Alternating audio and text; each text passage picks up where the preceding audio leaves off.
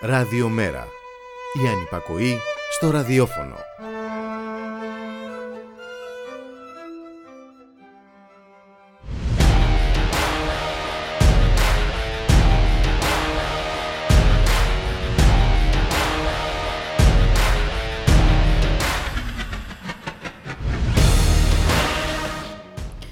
Κάποιοι νομίζουν ότι βρισκόμαστε στην εποχή που μπορούσες να δελεάσεις τους πολίτες του πρώην Ανατολικού Μπλοκ με μπλουτζίν και καλσόν. Κάποιοι νομίζουν ότι μπορούν εσαΐ να πορεύονται αγνώντας τις ανάγκες αυτών που υποτίθεται υπηρετούν, παραπλανώντας, κοροϊδεύοντας, ψευδόμενοι, κοινικοί και ανάλγητοι.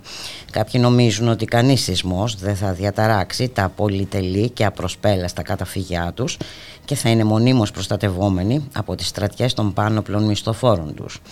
Κάποιοι νομίζουν ότι θα διασωθούν μεθοδεύοντας εκτροπές επί εκτροπών, δρώντας ως συμμορία δικτατορίσκων, βασιζόμενοι στην ομερτά και στα υποδουλωμένα στόματα της λίστας Πέτσα, θεωρώντας ότι οι πολίτες αυτής της χώρας μπορεί να στερηθούν το φαρί, μπορεί να κρυώσουν, να καταφύγουν στον ψυχίατρο, αρκεί να μην στερηθούν την ενημέρωση από το Sky. Κάποιοι νομίζουν ότι αν δεν μιλήσουν, αν κάτσουν ήσυχα στη γωνίτσα τους, αν σκύψουν το κεφάλι, θα διασωθούν. Πρέπει να τους διαψεύσουμε. Δεν έχουμε άλλη επιλογή. Στην αντίθετη περίπτωση θα είμαστε συνυπεύθυνοι σε όσα γίνονται, αλλά και σε όσα θα συμβούν.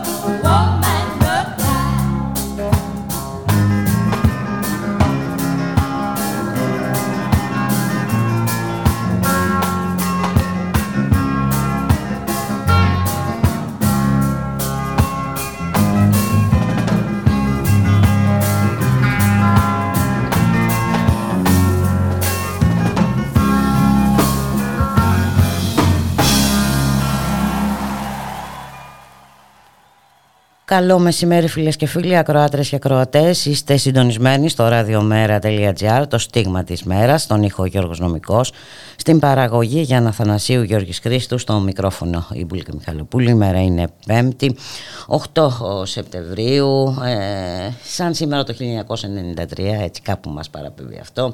Η κυβέρνηση Μητσοτάκη στηρίζεται ε, στην οριακή πλειοψηφία ενός βουλευτή μετά την ανεξαρτητοποίηση του Στέφανου Στεφανόπουλου, ο οποίος κατόπιν παρότρισης του Αντώνη Σαμαρά αποφασίζει να διαχωρίσει τη θέση του από τη Νέα Δημοκρατία. Στη, στο Ευρωκοινοβούλιο ανοιχτή η συνεδρίαση για το σκάνδαλο παρακολουθήσεων. Εδώ πέρα βρέχει για τα πετσόμενα μέσα ενημέρωσης. Όπως προκύπτει η κυβέρνηση φαίνεται να έχει συνεργαστεί με ανθρώπους που είναι πολύ σκοτεινοί πρόσωπα και εταιρείες. Οι δημοσιογράφοι Θανάση Κουκάκης, Ελίζα Τριανταφύλου και Σταύρος Μαλιχούδης καταθέτουν στην Επιτροπή που συστήθηκε στο Ευρωκοινοβούλιο τον περασμένο Μάρτιο για να διερευνήσει τις παραβάσεις της κοινοτικής νομοθεσίας από κράτη-μέλη της Ευρωπαϊκής Ένωσης, τρίτες χώρες ε, και άλλες οντότητες που χρησιμοποιούν το κακόβουλο λογισμικό Predator και άλλα συναφή εργαλεία για να παρακολουθήσουν πολίτες παραβιάζοντας τα δικαιώματά τους όπως έχουν θεμελιωθεί με τον χάρτη θεμελιωδών δικαιωμάτων της Ευρωπαϊκής Ένωσης. Εκτείνει αναφορά στην ελευθερία του τύπου στη χώρα μας, αλλά και την απόκρυψη της αλήθειας από την κυβέρνηση. Έκανε ο Θανάσης Κουκάκης καταθέτοντας. Θύμισε ότι η κυβέρνηση Μητσοτάκη αντέδρασε στέλνοντας το 2020 επιστολές διαμαρτυρίες στους Financial Times που είχαν προχωρήσει σε δημοσίευση αποκαλυπτικών ρεπορτάζ για την Ελλάδα Υπογράμμισε δε πως αν και δημοσιογράφοι μεμονωμένα και δημοσιογραφικές ενώ στην Ελλάδα αναπαρήγαγαν και στήριξαν τις αποκαλύψεις για τις υποκλοπές, τα συστημικά μίδια δεν είχαν το θέμα ούτε στα ψηλά γράμματα. Η κυβέρνηση όπως σημείωσε εξακολουθεί να μην μιλά για την ύπαρξη του Predator και τόνισε την ανάγκη ενημέρωσης για το ποιες εταιρείες και σε ποιους πουλούσαν τα συστήματα παρακολούθησης. Ο Θανάσης Κουκάκης αναφέρθηκε με λεπτομέρειες στις διασυνδέσεις της κυβέρνησης και συγκεκριμένα του πρώην Γενικού Γραμματέα του Πρωθυπουργικού Γραφείου και ανιψιού του Κώστα Μητσοτάκη και τις επιχειρηματικές συναλλαγές με εταιρείες που εμπλέκονται στις προμήθειες συστημάτων παρακολούθησης και τη συντελέξα. Ε, ε, ο, όπως ε, σημείωσε ο Θανάσης ε, Κουκάκης ο πρώην εκπρόσωπος της Συντέλεξα στην Ελλάδα που είχε απασχολήσει και στο παρελθόν την δικαιοσύνη έστησε την υποδομή λειτουργία στην Ελλάδα μέσω μιας εταιρείας της Κύπρου. Το να λέει η κυβέρνηση είπε πως δεν έχει αγοράσει το σύστημα είναι αστείο το λιμενικό έχει 7 σκάφη που δεν αγοράστηκαν από το ελληνικό δημόσιο αλλά από την Ελληνική Ένωση Εφοπλιστών. Το ελληνικό δημόσιο δεν εμφανίζεται σαν αγοραστής. Το ίδιο θα μπορούσε να ισχύσει όπως είπε χαρακτηριστικά και με το Predator. Ο Θανάσης Κουκάκης έκανε λόγο για ένα σαθρό θεσμικό σύστημα και όσο ένα σύστημα είναι σαθρό μιλάμε όπως υπογράμμισε για απολυταρχικά καθεστώτα. Παίρνοντας το λόγο, ο δημοσιογράφος Σταύρος Μαλχούδη σημείωσε πως ενώ ο νόμιμος ρόλος της ΕΕΠ είναι να αντιμετωπίζει κινδύνους για την εθνική ασφάλεια και να συμμετέχει στην πάταξη του οργανωμένου εγκλήματος, στην περίπτωσή του το ενδιαφέρον των μυστικών υπηρεσιών είναι καθαρά δημοσιογραφικό για το ρεπορτάζ, τις πληροφορίες, τις πηγές, τις δημοσιεύσεις, τα μέσα ενημέρωσης όπου αυτές θα γίνουν. Μάλιστα ζητούσαν πληροφορίες, όπως είπε, για 12 χρόνια από τη Συρία με τις υπηρεσίες στην Αθήνα να ζητούν στοιχεία από αυτές στην ΚΟ καθώς και για εργαζόμενο του Διεθνούς Οργανισμού Μετανάστευσης. Η κυβέρνηση Μητσοτάκη σημείωσε μέσα από μένα ζητάει και θέτει υπό παρακολούθηση εργαζόμενο του ΟΗΕ, δηλαδή του επίσημου εταίρου της κυβέρνησης στο προσφυγικό. Η παρακολούθησή μου, ε, τόνισε ο Σταύρος ε, Μαλιχούδης, ε, δεν αφορά αποκλειστικά εμένα όπως είπε, καθώς συμμετείχα εκτός των Reporters Unit και σε άλλες πανευρωπαϊκές ερευνητικές ομάδες. Ιδιαίτερα όμως με τους Reporter Unit εκείνη την περίοδο δημιουργούσαμε δίκτυο δημοσιογράφων ε, στην Ελλάδα. Μέσα από μένα συγκέντρωνα πληροφορίες για δεκάδες συναδέλφους κυριολεκτικά. Ενώ όπως σημειώσω όταν ζήτησε για τα, ε, εξηγήσεις για τα αποτελέσματα της έρευνας η ανεξάρτητη αρχή διαφάνειας απάντησε δεν μπορούμε να απαντήσουμε εγγράφος. Η συνεδρίαση στη Βουλή συνεχίζεται, στην Ευρωβουλή ανοιχτά όπως είπαμε. Εδώ δεν τρέχει κάστανο ε, για τα δικά μας ε, μέσα ενημέρωσης ενώ σειρά πήρε σήμερα και το BBC που επισημαίνει ότι το ελληνικό Watergate περικυκλώνει ε, την κυβέρνηση Μητσοτάκη. Στο, το άρθρο του BBC αναφέρεται στην υπόθεση εξηγώντας πως ξεκίνησε με την παρακολούθηση ενός ελάχιστα γνωστού δημοσιογράφου στην Ελλάδα αλλά έχει εξελιχθεί σε μια σειρά αποκαλύψεων που περιστρέφονται γύρω από την ελληνική ε, κυβέρνηση. Ο Πρωθυπουργός, προσθέτει το BBC, δέχεται πιέση για την υπόθεση, καθώς ήταν δική του απόφαση να θέσει την ΕΕΠ υπό τον άμεσο έλεγχό του όταν ανέλαβε την εξουσία τον Ιούλιο του 2009.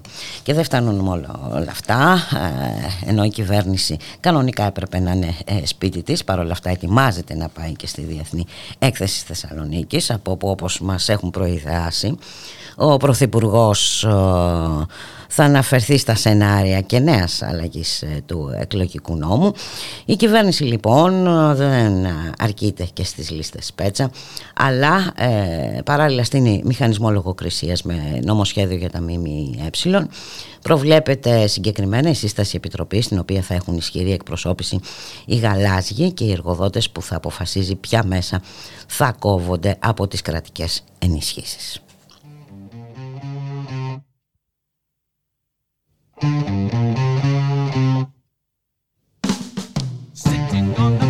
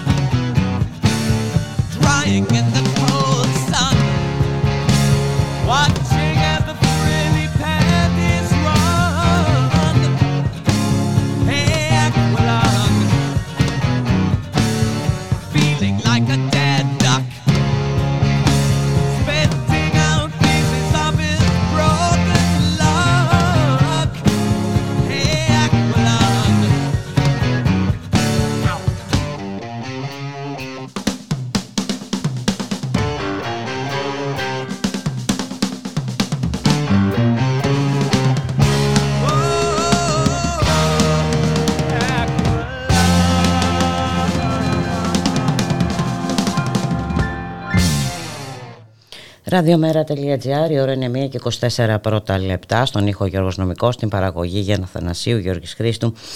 Στο μικρόφωνο η Μπουλίκα Μιχαλοπούλου. Δεν ακούμε, δεν βλέπουμε τίποτα ε, στα τηλεοπτικά μέσα για την ανοιχτή ε, συνεδρίαση της Επιτροπής ε, στο, του Ευρωκοινοβουλίου σχετικά με τα σκάνδαλα παρακολουθήσεων όπου καταθέτουν οι δημοσιογράφοι Θανάσης Κουκάκης, Ελίζα Τρενταφύλου και Σταύρος Μαλιχούδης. Και φυσικά δεν θα μπορούσαμε να δούμε τίποτα με, τι, με το τι γίνεται επί της ουσίας στην Ουκρανία. Έχουμε μια κυβέρνηση ε, στην χώρα η οποία α, εν μέσω πολέμου, εν μέσω καταστροφής της χώρας, εν μέσω θυμάτων ε, πολλών, ε, τι κάνει, ε, κατακρεουργεί τις συνδικαλιστικές ελευθερίες. Η, η είδηση βγήκε στην ε, επιφάνεια και μάλιστα δεν είναι τυχαίο ότι εμφανίστηκε στα γερμανικά ε, μέσα ενημέρωσης εν μέσω μεγάλης διαπάλης μεταξύ των δυτικών χωρών για την έκβαση του πολέμου όπως και εν μέσω τεράστιων δυσκολιών που αντιμετωπίζει η γερμανική αστική ε, τάξη ως η μεγάλη χαμένη του πολέμου της Ουκρανίας αλλά και του δύσκολου χειμώνα που διαφαίνεται για την οικονομία της ατμομηχανής της Ευρωπαϊκής Ένωσης. Πριν από μερικές μέρες λοιπόν ψηφίστηκε στο Ουκρανικό Κοινοβούλιο και με την υπογραφή του Ζελένσκι, αυτού του ήρωα εντός εγωγικών της Δύσης, που αποτελούσε απέτηση πολλών χρόνων για την αστική τάξη στην Ουκρανία. Ο νόμος αυτός λοιπόν απαγορεύει το δικαίωμα στην απεργία, στις διαδηλώσεις και στις οργανωμένες διαμαρτυρίες. Απαγορεύει επίσης τη συνδικαλιστική οργάνωση σε επιχειρήσεις με λιγότερους από 250 εργαζόμενους, ενισχύοντας την εργοδοτική αυθαιρεσία και οδηγώντας την de facto κυριαρχία των ατομικών συμβάσεων μέσω της πλήρους κατάργησης οποιασδήποτε προοπτικής υπογραφής συλλογικής σύμβασης. Είναι δε χαρακτηριστικό ότι η πλειοψηφία των εργαζομένων στην Ουκρανία δουλεύουν ακριβώς σε τέτοιες επιχειρήσεις. Ο νόμος αυτός έρχεται σε συνέχεια άλλων που ψηφίστηκαν μόλις τον προηγούμενο μήνα και απαγορεύουν στα συνδικάτα το δικαίωμα των συλλογικών διαπραγματεύσεων ε, επιτρέποντας μάλιστα στους εργοδότες να βάζουν σε αναστολή το 10% των εργαζομένων με συμβόλαια μηδενικών νερών όποτε το θελήσουν. Με αφορμή λοιπόν τον πόλεμο, η αστική τάξη της Ουκρανίας ε, άρπαξε την ευκαιρία, όπως είπαμε, εν μέσω θυμάτων και καταστροφών, να περάσει αντεργατικά μέτρα που καθυστερούσαν τα προηγούμενα χρόνια ε, εξαιτίας και των, λογικών, των λαϊκών αντιδράσεων.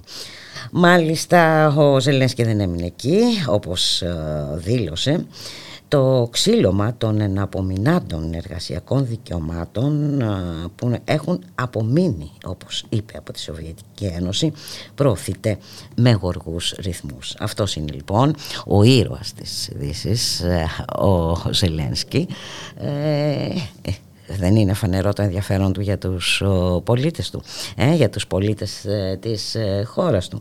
Η Ευρωπαϊκή Ένωση συνεχίζει το ίδιο ο Βιολί.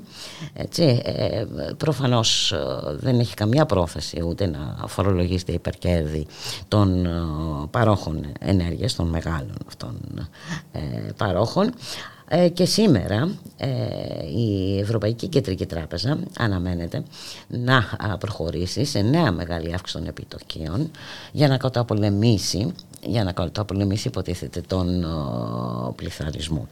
Ε, καταλαβαίνουμε τι γίνεται, καταλαβαίνουμε που πάμε. Εξάλλου μας το έχουν πει με όλους τους δυνατούς ε, τρόπους ότι πρέπει να ξεχάσουμε ε, την ανεμελιά μας, λες και υπήρχε αυτή ε, τα προηγούμενα χρόνια, ότι πρέπει να διαλέξουμε ή να πεινάσουμε ή να κρυώσουμε, ότι πρέπει ε, με λίγα λόγια να υποταχθούμε στο όνομα Τίνος, άραγε.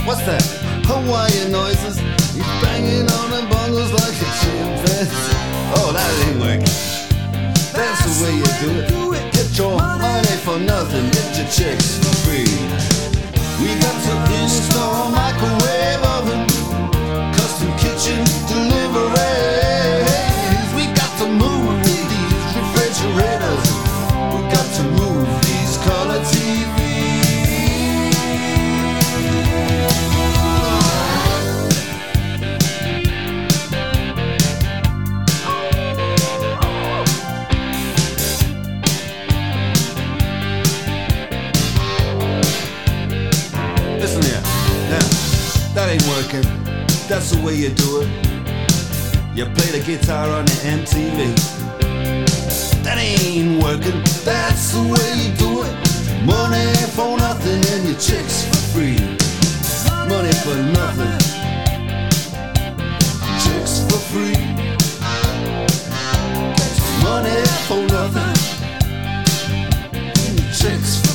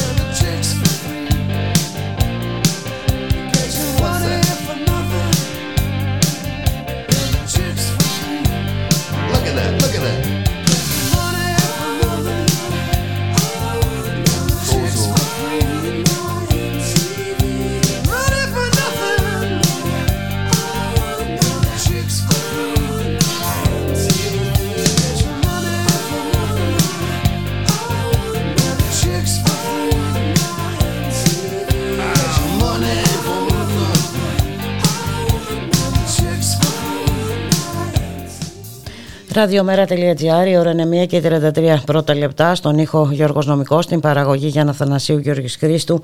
Στο μικρόφωνο η Μπούλικα Μιχαλοπούλου, χαμός εν ολίγης, καταστροφή των εργαράφων των παρακολουθήσεων, απειλές από την κυβέρνηση για διατήρηση της ομερτά, ξέπλυμα της αρχαιοκαπηλείας, στήσιμο μηχανισμού ε, λογοκρισίας και ενώ λογικά, όπως θα περίμενε κανείς, αυτή η κυβέρνηση να είχε πάει ήδη στο σπίτι της, αντιθέτως ετοιμάζεται να πάει και στη Διεθνή Έκθεση Θεσσαλονίκης για να μας πει μεταξύ άλλων ε, ότι θα αλλάξει εκ νέου τον εκλογικό νόμο όπως έχει προαναγγελθεί.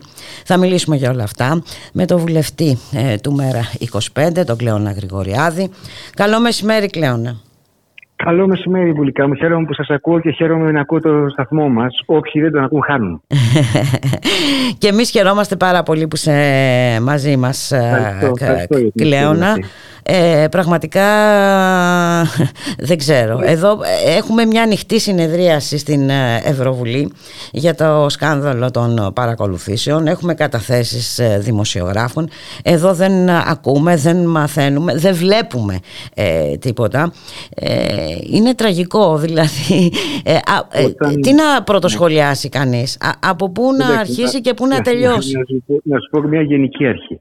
Όταν μια συμμορία, παύλα ανώνυμη εταιρεία που παριστάνει την κυβέρνηση τρία χρόνια σε έναν τόπο, ξέρει ότι καταραίει και πέφτει και ότι είναι ζήτημα χρόνου το πόσο θα αντέξει ακόμα να κρατηθεί για να εκπληρώσει τα τελευταία μαφιόζικα συμβόλαιά της, γιατί περί αυτού ακριβώς πρόκειται, τότε θα δεις να κάνει τα πιο μη αναμενόμενα και τα πιο χοντρά κατά κοινός λεγόμενο, αυτά δηλαδή που καταπατούν όλους τους νόμους της πατρίδας μας. Σήμερα εδώ συζητάμε για όλα αυτά που είπες, αλλά ας μιλήσουμε για αυτό που είμαι ειδικός αγορητής σήμερα, εγώ εδώ, Μμμ. για τα 160, τις 160 αρχαιότητες, 161 για την ακρίβεια, που ένας κλεπταποδόχος διάσημος τρισεκατομμυρίουχο, ο κύριος Τεν, τα έχει στην Αμερική.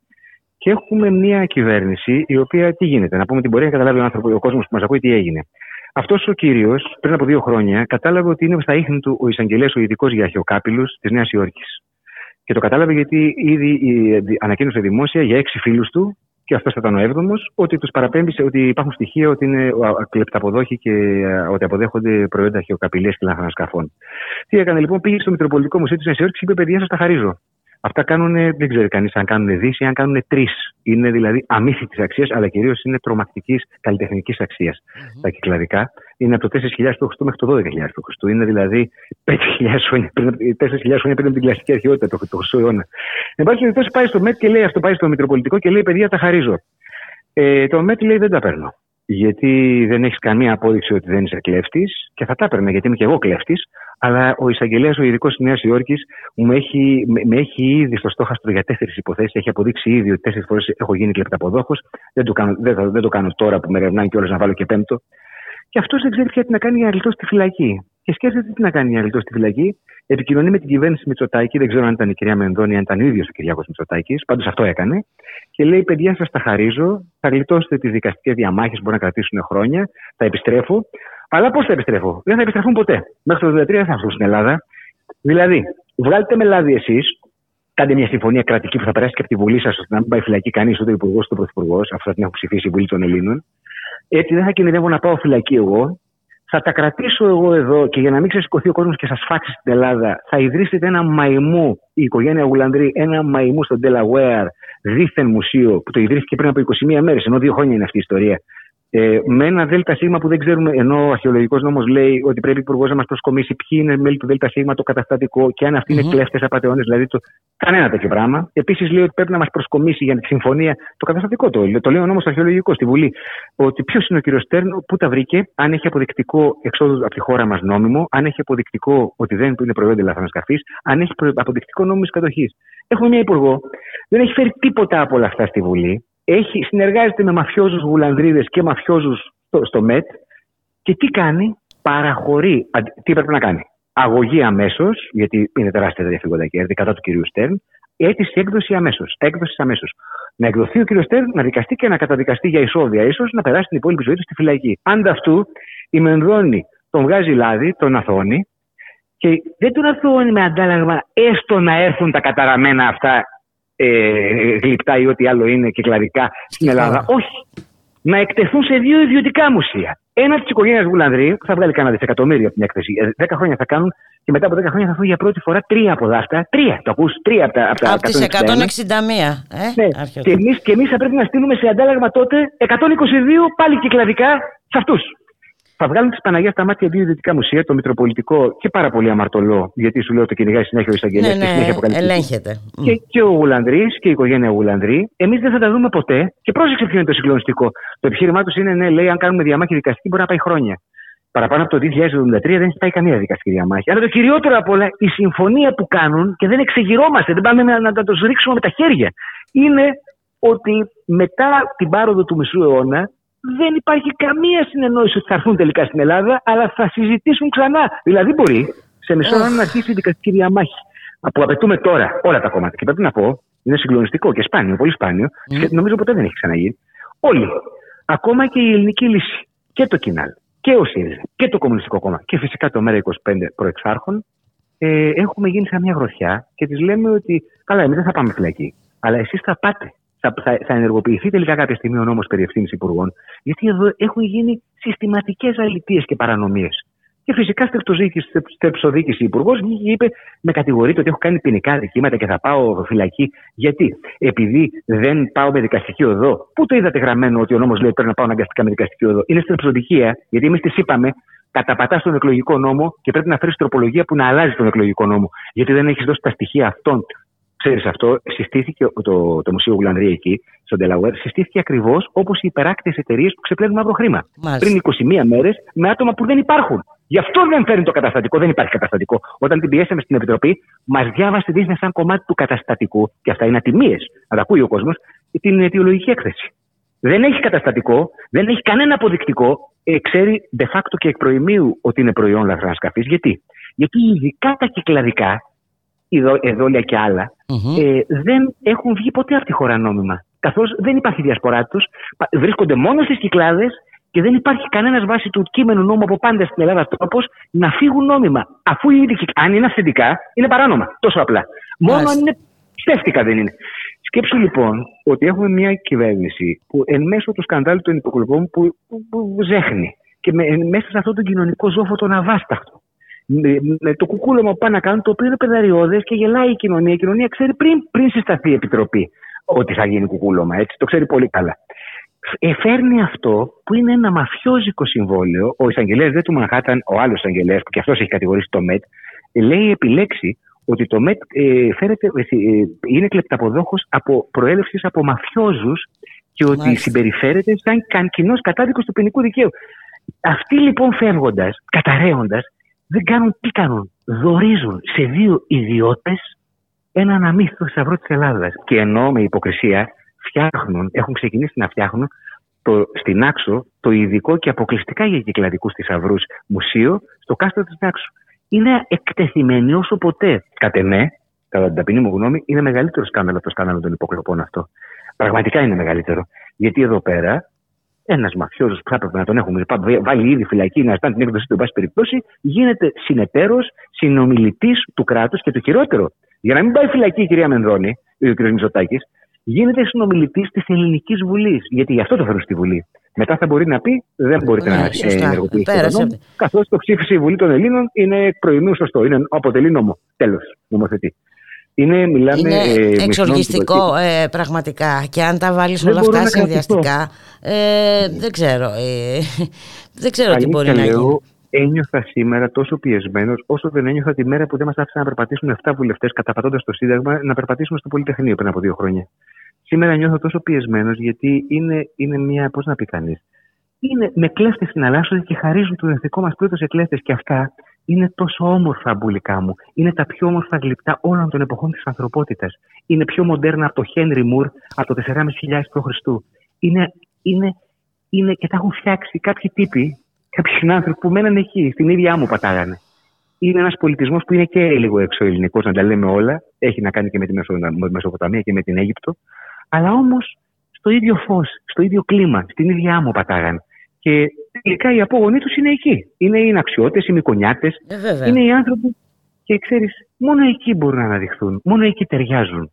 Και φυσικά μετήλθε και το χιδαίο και φοβερά εθνικά επικίνδυνο επιχείρημα, δεν τράπηκε να το ξαναπεί και η ειδική αγορητριά τους και η Υπουργός, ότι τι διαμαρτύρεστε στο ΜΕΤ, που είναι πολύ πιο επισκέψιμο από το Μουσείο της Ακρόπολης, θα τα βλέπει όλοι οι φίλοι Είναι, θυμίζω στους ακροατές Α, μας, εντάξει. το ίδιο χιδαίο φασιστικό επιχείρημα που μετέρχεται δύο αιώνες τώρα το Βρετανικό Μουσείο για να μην επιστρέφει τα μάρμαρα του Παρθενώνα. Ε, και Είπα τους σήμερα- προσφέρει και ένα, ακριβώς και ένα επιχείρημα, Σας έτσι. Είπα σήμερα, μην τολμήσετε να το ξαναχρησιμοποιήσετε το επιχείρημα και στην Ολομέλεια, γιατί μετά που θα πάτε σε ένα μήνα να μιλήσετε με τον διευθυντή του ΜΕΤ, θα σας πει τι λέτε εδώ; Εσείς μας το είπατε. Δεν είναι δικό μας επιχείρημα, δικό σας είναι.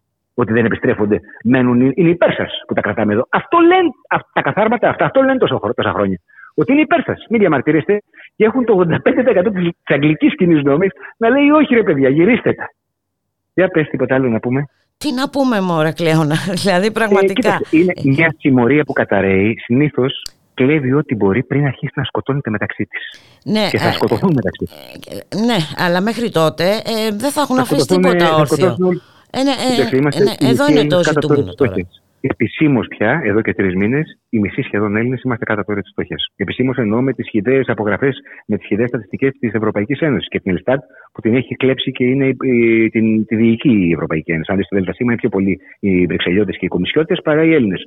Από αυτές τις δύο προκύπτει, οι ίδιες παραδέχονται ότι 4 συν εκατομμύρια είναι κάτω από το όριο της φτώχειας στην Ελλάδα. Σε μια Ελλάδα που είναι κάτω από 10 εκατομμύρια ο πληθυσμός. Καταλαβαίνει κανείς. Έτσι, και χωρίς να έχει έρθει ο χειμώνας, που όπως μα, μα- μας Ισχύει. λένε θα είναι, Ε, βέβαια. όμως μας Πολύ έχει πιο πει ο δύσκολο. Άδωνης Πολύ θα πιο είναι Θα ε, ξαναέχουμε μαγκάλια. ανάλογος του Νεκρούς 42. Φοιτητές και γέροντες, μακάρι να διαψευστώ, νεκρούς φοιτητές και γέροντες από μαγκάλια. Το 2022 και ενώ σου χαρίζουν τρισεκατομμύρια σε κυκλαδικά αγάλματα στον κύριο Στέρν και στο Μετροπολιτικό Μουσείο και ενώ σου χαριεντίζονται, είναι μια κατάσταση που χρειάζεται άμεση εξέγερση. Ε, Συντεταγμένη, όχι εξέγερση να κάνουμε ματηρή επανάσταση. Ναι, και, Χρειάζεται και, να δεν, βγει ε, και όλος. δεν γίνεται να αντιμετωπιστεί όλο αυτό με παλιά εργαλεία και Χρειάζεται εντάξει όλοι- συνταγές όλοι οι Έλληνες- πεπερασμένες πια. Δηλαδή κάτι άλλο Όλοι- πρέπει να όλοι- γίνει. Όλοι οι Έλληνες που, που, που, που, που νιώθουν την κατάσταση να βγουν από τα σπίτια τους και να μην ξαναμπούν μέχρι να πέσει αυτή η κυβέρνηση. Και ξέρεις, δεν θα μπορούν να μην βγουν σε λίγο. Γιατί αν είναι 4 εκατομμύρια, 4,5 κάτω από το όριο τη φτώχεια, που σημαίνει δεν έχουν να βγάλουν σε φαΐ, αυτό σημαίνει φαΐ, έτσι. Να τα λέμε καθαρά, να καταλαβαίνει ο κόσμος που ακούει. Φαΐ, φαΐ κτλ. Και, και αν τόσοι είναι- αυτοί δεν έχουν πια να χάσουν τίποτα. Και θα ήθελα πολύ να έχουν να χάσουν. Λυπάμαι πολύ. Αλλά όταν δεν έχουν να χάσουν τίποτα, θα βγουν και θα κάτσουν μέχρι να πέσει αυτή η κυβέρνηση. Και ξέρεις, ε, δεν το κάνουν ακόμα γιατί πιστεύουν ότι είναι λίγοι. Πιστεύουν ότι είναι μειοψηφία. Πιστεύουν ότι έχει περάσει η φασιστική κοινωνία των δύο τρίτων. Όπου τα δύο τρίτα που απλώς κουτσοπερνάν κατα... δεν αφήνουν να εξηγηθεί το 1 τρίτο που είναι, κάτω, από- που είναι εξευτελισμένο, ε, ε, ε, ε, εντελώς εξευτελισμένο από φτώχεια. Όχι. Τώρα είναι το 50% κάτω από το όριο της φτώχειας. Και άρα είμαστε πλειοψηφία. Οι φτωχοί άνθρωποι είναι πλειοψηφία στην κοινωνία. Και αυτό μου γεννάει την ελπίδα. Οι άνθρωποι δηλαδή που δεν θα έχουν να φάνε, που δεν έχουν ήδη να φάνε. Ναι, το και θέμα που δεν όμως θα έχουν- είναι να μην φτάνουμε εκεί. Ε, είναι γιατί κιόλα σε καιροφυλαχτεί η άκρα δεξιά. Καιροφυλαχτεί Α, ο Κασιδιάρης. ακριβώς, Ο κάθε ακριβώς. Κασιδιάρης. ε, το βλέπουμε αυτό και στην Ευρώπη, Κλέωνα. Καθώς ο Σι- Φυσικά. Ο Σαλβίνη κυβερνά πάλι σε, ω ο Νούπο με την κυρία αυτήν. Η κόρη του Λεπέν ξανακυβερνά. Ήδη είναι ο Όρμπαν. Είναι ήδη ο Ερντογάν. Οι ευρωπαϊκές χώρες είναι οι προηγούμενες εκτός από την Τουρκία. Η, η Θάτσερ ξαναήρθε στη Βρετανία. Ο Καστιδιάρης καιροφυλακτεί και θα βρει ευήκο ο νους όταν ο κόσμος πεινάει. Και ο κόσμος δεν σκέφτεται πολύ σύνθετα. Ιδίως οι άνθρωποι που δεν έχουν πρόσβαση σε μόρφωση και παιδεία. Οι άνθρωποι που δηλαδή που δεν είναι μορφωμένοι. Αυτοί οι άνθρωποι σκε- ακούνε κραυγές και ψήθυρους και πιστεύουν. Πιστεύουν ότι ο Κασιδιάρη συλλέγει για να είναι και φυλακή από αυτό το πολιτικό σύστημα θα είναι τίμιο πρόσωπο. Δεν θυμούνται, δεν θέλουν να θυμούνται ή δεν ξέρουν ή δεν έχει φροντίσει τα, τα media που ελέγχονται από τα καθάρματα τα πετσωμένα να τους πούν ότι ο Κασιδιάρης έχει σκοτώσει τον τελευταίο πραγματικό ήρωα της χώρας μας, τον Παύλο Φίσα, ο οποίος έβαλε το, το, το, το κορμάκι του για να μην μπορούν αυτά τα καθήκια να είναι στη Βουλή μας. Αυτά ο κόσμος τα ξεχνά. Και οι περισσότεροι δεν έχουν ενημερωθεί καν για το ποιος ήταν ο Φίσα και Μα πώς πώς τον να φάγανε. είναι, ε, κοίταξε να δεις, όταν ανοίγεις ε, την τηλεόραση, νομίζω ότι, ε, εντάξει, ή εσύ είσαι αλλού, νομίζεις πραγματικά Έτσι, ότι ακριβώς. είσαι αλλού, ότι Σε άλλο κόσμο, δεν σε άλλη ζήσεις χώρα. σε άλλη χώρα, σε άλλο σύμπαν, Ε, ε, ε, εμείς πραγματικά. υπάρχουμε εδώ, μπουλικά μου, το ΜΕΡΑ25, ένα πανευρωπαϊκό κίνημα που είναι και DM25 λέγεται. Ένα ακιδεμόνιο αυτό που, που ο ηγέτης του, ο, γενικό, ο γραμματέας του, είναι ο μόνος άνθρωπος στην πολιτική μας ιστορία που άφησε Υπουργείο και δεν έκανε κολοτούμπα, που δεν συνθηκολόγησε και είπε κάτσε, εμείς εκλεγήκαμε για τη ρήξη, εκλεγήκαμε για την απελευθέρωση του ελληνικού λαού. Δεν θα τους φέρουμε μια σκλαβιά που κρατάει μέχρι το 60 και θα την παρουσιάσουμε καλοπισμένη ότι δεν είναι και τόσο σκλαβιά. Καθώς έχουμε αυτό το ανάστημα το ηθικό να κοιτάμε στα μάτια τον ελληνικό λαό και να του λέμε: Έχουμε ηγέτη, έχουμε γραμματέα, το μόνο άνθρωπο που δεν συμβιβάστηκε, αυτόν που άφησε το αξίωμα για να περασπιστεί τους ανθρώπους, εσάς. Το κοιτάμε στα μάτια και του λέμε: Πύκνωσε τις γραμμές μας, έλα στο ΜΕΡΑ 25, δεν είναι μία από τα ίδια, δεν είναι ένα μαγαζάκι που θα βολέψει άτομα, δεν θα έχεις μπάρμπα στην κορώνη. Αίμα, δάκρυα και υδρότα τους υποσχόμαστε. Σύγκρουση και ρήξη με τους κακούς. Απελευθέρωση της πατρίδας μας, απελευθέρωση των ανθρώπων μας, μπουλικά μου. Και θα, θα το κάνει ο κόσμος. Είμαι αισιόδοξος. Έχω μηνύματα κάθε μέρα. Μμμ. Μ' αγκαλιάζουν οι άνθρωποι. Μου λένε Αγιά στο στόμα σου. Ε, ναι, ε, γι' αυτό έχεις γίνει και στόχος, έτσι, ε, ε, κατά Ε, καιρούς. βέβαια, ε, βέβαια, ε, βέβαια, αλλά μην ανησυχείς. Τώρα θα δώσω όλη την περιουσία μου στο ΜΕΡΑ 25 να ησυχάσω κι εγώ, γιατί είμαι κρίσος, όπως ξέρεις. Ε, Αστείευομαι βέβαια. Ε, πραγματικά. Ένας εντάξει. ηθοποιός- Ο- η κοινωνία ξέρει ότι ένας ηθοποιός, ό,τι και να κάνει, και τις επιτυχίες που είχα εγώ, γιατί είχα επιτυχίες. Και 10 χρόνια τηλεόραση να παίξει. Εγώ, εγώ έπεσα 8, μερικοί παίζουν και μισό αιώνα τηλεόραση. Όπως ο Μπέζος, ο φίλος μου για παράδειγμα. Δεν γίνεται πλούσιος ούτε εκατομμυρίουχος. Δεν γίνεται να γίνει. Δεν μπορεί να γίνει. Και γελάει ο κόσμος όλα αυτά. Επίσης, ξέρει ο κόσμος ότι ένας που είναι υπάλληλος του Βαρινογιάννη, που δίνει μερικά δισεκατομμύρια σαν υπουργός ανάπτυξης το χρόνο για της πλαγίας οδού στο αφεντικό του, δεν τον λέει κάθαρμα δύο φορές την εβδομάδα το Δήμα της Βουλή. Δεν χρειάζεται να απαντήσεις σε αυτά που είπε ο Γεωργιάδης με λίγα λόγια. Τα απαντάει η ζωή. Ε, Δεν τα απαντάει η ζωή, αλλά θα ήθελα να αναφερθώ κιόλας στην αναγκαιότητα. Ε, ο- ε, το ανέφερες κι εσύ ε, νωρίτερα. Ε, μια συντεταγμένης αντίδρασης, μαζικής αντίδρασης, με συγκεκριμένους στόχους. Τέλος, θέλω να πω ότι Υπάρχουν- σε αυτό υπάρχουν- πρέπει να υπάρχουν. συμμετέχουν πολλοί. Ε, α- ε, Υπά- αυτοί που υπάρχουν- ενδιαφέρονται για αυτό τον ε, τόπο. Δηλαδή, ε, τα- ε, τώρα δεν είναι ώρα να επικεντρωθούμε σε επιμέρους διαφορές κτλ. Όχι βέβαια. Υπάρχουν αυτή τη στιγμή οι συλλογικότητες. Υπάρχουν κόμματα που δεν μπήκαν στη Βουλή, όπως ο Ανταρσί. Εγώ λέω τα πράγματα με το όνομά τους. Υπάρχει το Κομμουνιστικό Κόμμα που είναι μες στη Βουλή, το οποίο είναι ένα κόμμα το οποίο μπορεί να έχουμε πολλές δια, κάποιε διαφωνίες μαζί του, αλλά είναι ένα κόμμα που από, από παρέγκλητα στέκεται δίπλα στην εργατική τάξη και προσπαθεί με τον τρόπο να, να βάλει και αυτό πλάτη για να φυλάξει τον, τον ελληνικό λαό και την εργατική τάξη. Δεν είμαστε μόνοι, ε, ούτε και κυρίως έξω από τη Βουλή. Είναι πάρα πολλές συλλογικότητες, πάρα πολλοί άνθρωποι που πια, να σου πω και την εμπειρία μου. Όταν ερχόντουσαν, όταν μπήκαμε στη Βουλή, που τα πράγματα ήταν πιο ήπια οικονομικά, τα σωματεία και οι φορείς και οι εκπρόσωποι, νιώθαμε, καταρχήν ήταν δύο-τρεις άνθρωποι ανώρευτοι και νιώθαμε μιλώντας μας ότι δεν εκπροσωπούν κανέναν. Ότι οι άλλοι είναι κάπου κάνουν διακοπές, οι αυτοί που υποτίθεται εκπροσωπούμενοι. Τώρα, όταν έρχονται είναι 30 και, λι- και δαγκώνουν και, και λυγίζουν τα σίδερα. Τώρα νιώθουμε ότι εκπροσωπούν και τους 1.500 του εργοστασίου ή τους 7.000 του κλάδου, τους 100.000 αν είναι δημόσιο. Ε, νιώθουμε ότι έχει γίνει αυτό το πράγμα και έχει γίνει από την ανάγκη. Οι άνθρωποι δεν έχουν την πολυτέλεια πια να μην συμμετέχουν. Και θα δεις ότι οι συλλογικότητες παντού για το νερό. Το επόμενο, το επόμενο αγαθό, έχετε το στο νου σου, γιατί το Άλλο ξέρεις, μεγάλο φαντάζομαι. σκάνδαλο αυτό. Μετά το ρεύμα, θα Άλλη είναι το μεγάλη νερό. απάτη. Το και- νερό θα, θα το έχουν παρασιτική και θα στο πουλάνε 700 ευρώ το λίτρο τελικά. Λέω την προβολή για να το καταλάβουμε. Αλλά εκεί θα πάει, σαν τη μεγαβατόρα θα πάει το νερό. Αυτό είναι το σχέδιό τους. Αυτό είναι το σχέδιό τους για την υγεία, αυτό είναι το σχέδιό τους για την παιδεία. Ναι, Και το, αυτό το, το βλέπουμε, συσπηρώνει- ξεδιπλώνεται έτσι, ε, ε, για την Συσπηρώνει υγεία, την συλλογικότητες. παιδεία, βλέπουμε...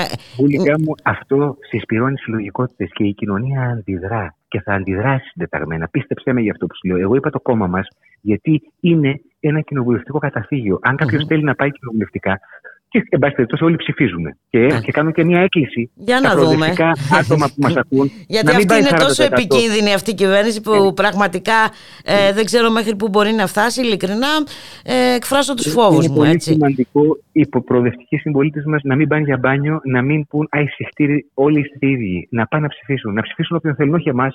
Αν δεν θέλουν εμάς, να ψηφίσουν το Κομμουνιστικό Κόμμα. Να ψηφίσουν τον Ανταρσία. Είμαι τόσο ειλικρινής. Να ψηφίσουν όποιον θέλουν, όχι βέβαια τους φασίστες, ούτε αυτούς που πουλάνε τη χώρα μας, που, την- που την πουλάνε, την ξεπου- ξεπουλάνε. Να ψηφίσουν όποιον θεωρούν προοδευτικό. Αλλά να μην πάνε για μπάνιο. Να μην πούν Α, εσείς όλοι το ίδιο είστε. Δεν είμαστε όλοι το ίδιο. Κάποιοι αγωνιζόμαστε για τους εαυτούς μας και για τους συμπολίτες μας, για τους επόμενους από εμά ανθρώπους.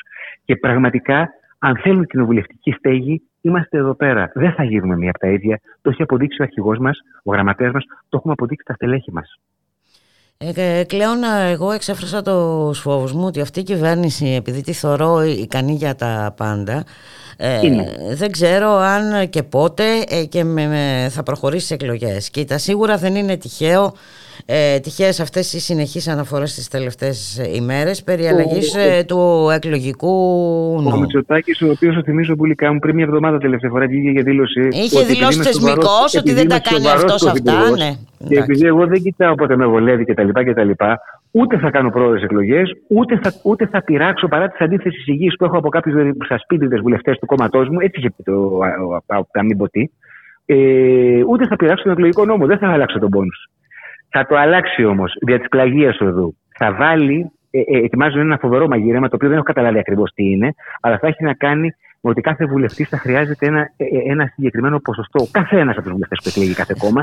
Και τελικά θα βάλει και πλαφόν στα μικρά κόμματα, πολύ μεγαλύτερο από το 3% με αυτόν τον τρόπο, και θα βάλει και περισσότερους μπόνους χάρισμα. Δηλαδή κλέψιμο από τα κόμματα που δεν μπήκαν. Τα 16 κόμματα που δεν μπήκαν στη Βουλή δεν πρέπει να μπουν. Με βάση. Όποιο κόμμα έχει πάνω από 1% πρέπει να μπει στη Βουλή. Καθώς 400 βουλευτές, έτσι. Τόσο απλό είναι το θέμα. Και δεν μπήκε κανένα κόμμα. Πρέπει να έχει πάνω από τρία στην Ελλάδα.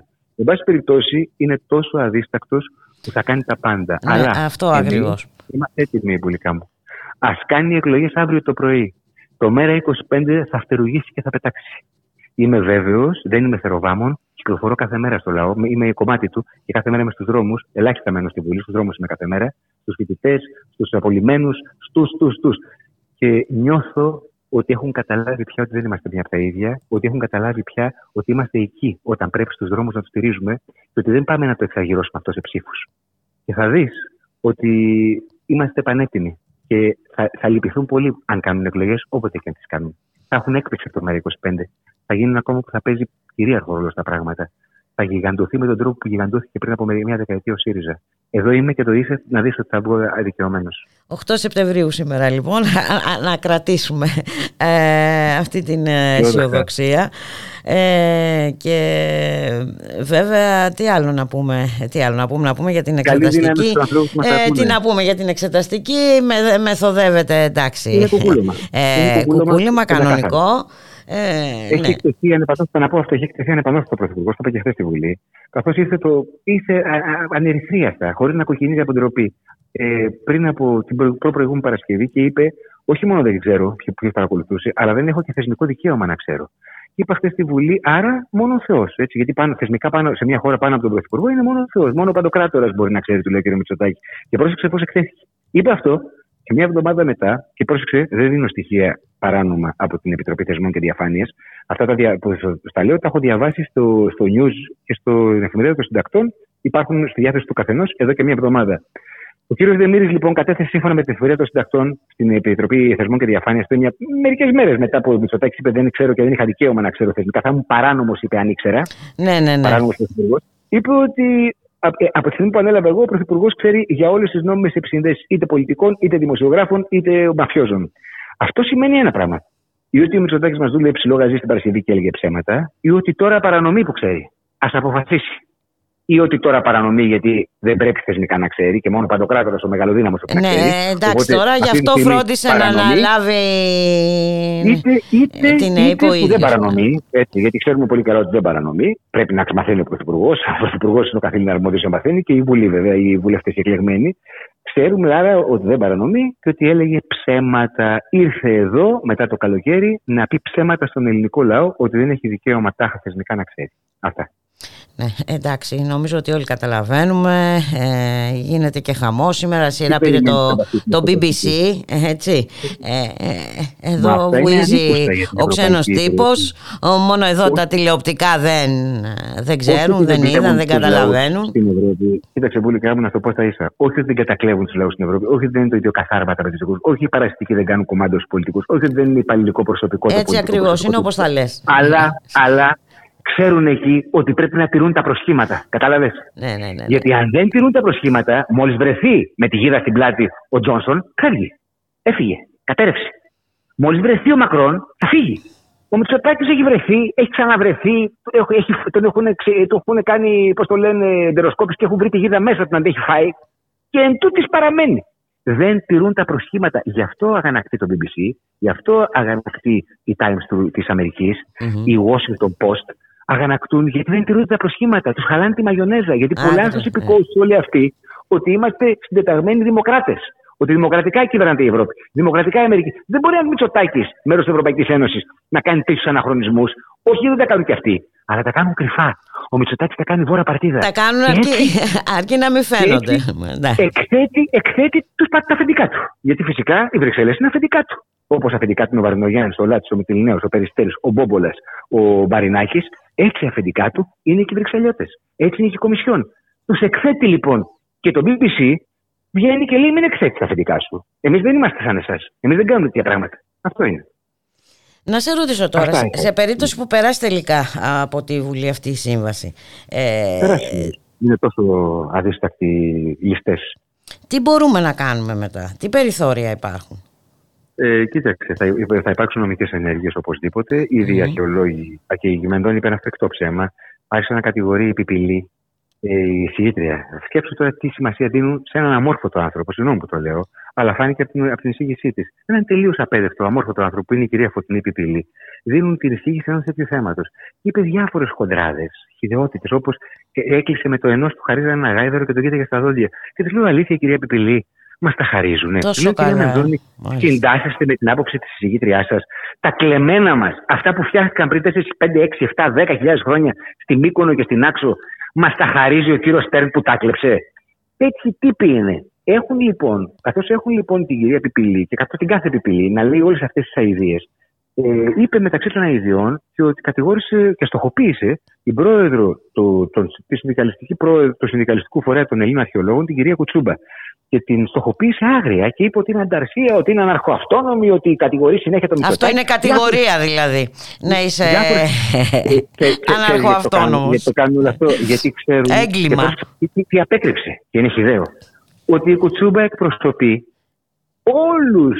Τέσσερις παρατάξεις είναι στους αρχαιολόγους. Στους αρχαιολόγους, Και οι ακριβώς. τέσσερις παρατάξεις προσυπέγραψαν σήμερα, χτες το πρωί, την ανακοίνωση της κυρίας Κουτσούμπα. Και η δική τους παράταξη. Παρότι δεν είναι αμυγός κομματική και αυτή που είναι πιο συντηρητική.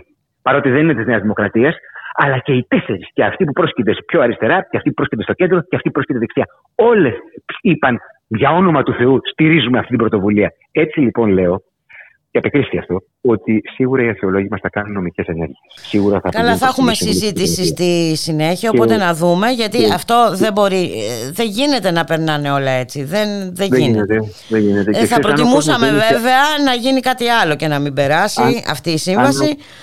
αν ο κόσμος δεν πεινούσε, θα, το είχε- θα ήταν η σημαία του αυτό σήμερα. Θα είχαμε πορεία και συγκέντρωση με 50.000 Ε, ανθρώπους εδώ. ε, εκεί, εκεί ποντάρουν, ε, Δυστυχώς, Κλεώνας, σε έναν έχει α, φτάσει να λαό είναι που τρέχει πρόβλημα από το πρωί μέχρι το πολυτελείας. βράδυ για να επιβιώσει, έτσι, με χιλιάδες Έχουν ε, κάνει προβλήματα. πρόβλημα πολυτελείας, όπως ακριβώς λες, Μπουλικά μου, για έναν λαό που ο καημένος δεν ξέρει αν θα έχει το βράδυ το παιδί του να φάει. Και, δεν- και επομένως του φαίνεται πολυτέλεια να διαδηλώσει για το ότι κλέβουν σε συνεργασία με έναν Να σου πω αποδέκτη κάτι, και δεν αρχαιοκαπηλείο. είναι, είναι και απογοητευμένος, ε, έχει ακυρωθεί, ε, ε, για να τα λέμε τα πράγματα με το όνομά τους, έτσι, ε, έχει ακυρωθεί, έχει περάσει αυτό το τι να κάνουμε, εν πάση περιπτώσει, ε, ναι, ε, οκ, γιατί όποτε μας βολεύει λέμε ο σοφός λαός, όποτε δεν μας βολεύει λέμε ο, ε, ο λαός ε, δεν κάνει τίποτα και τα λοιπά. Πρέπει να ξαναμπώ μέσα γιατί αυτοί κλέβουν όσο Έγινε, σε ευχαριστώ, σε ευχαριστώ πάρα πάρα πολύ. Ευχαριστώ και εγώ πολύ που μου δίνεις την ευκαιρία. Ευχαριστώ τους ανθρώπους που μας ακούν. Να το πείτε όσοι μας ακούτε στους φίλους σας. να κάνουν μια δοκιμή. Θα τους αρέσει το ΜΕΡΑ25. Εγώ την έκανα δηλαδή, όχι από την αρχή, μετά από κανένα μήνα πήρα χαμπάρι ότι είναι πολιτιστικό στολίδι. Να ακούνε, Πείτε το στους φίλους σας μας ακούτε. Είναι η μόνη φωνή που έχει το ΜΕΡΑ25 αμυγός δικιά του και δεν είναι φωνή καπελωμένη ούτε καπελωτική. Είναι ελεύθερη φωνή. Ναι. Να είστε καλά. Έτσι ακριβώς είναι. Να σε ευχαριστήσω πάρα πολύ. Να σε καλά. Για χαρά. Πολλά.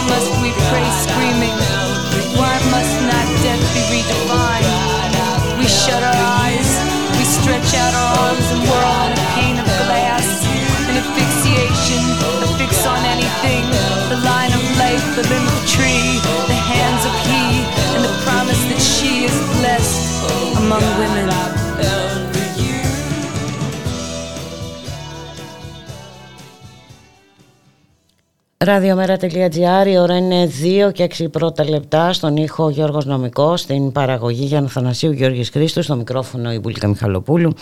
Σήμερα στη Βουλή, ε, λοιπόν, ε, μέσω της σύμβασης που έφερε Υπουργός Πολιτισμού ε, επιχειρείται ξέπλυμα της αρχαιοκαπηλείας έχουμε μεγάλες ε, αντιδράσεις. Ε, ε, όλη σύσσωμη αντιπολίτευση είναι κατά αυτής της ε, σύμβασης. Σήμερα είχαμε και συγκέντρωση ε, στο κτίριο του Υπουργείου Πολιτισμού στην Μπουμπουλίνας ε, με κεντρικό σύνθημα κλεμμένα είναι Ε, πρόκειται για 161 κυκλαδικές ε, αρχαιότητες.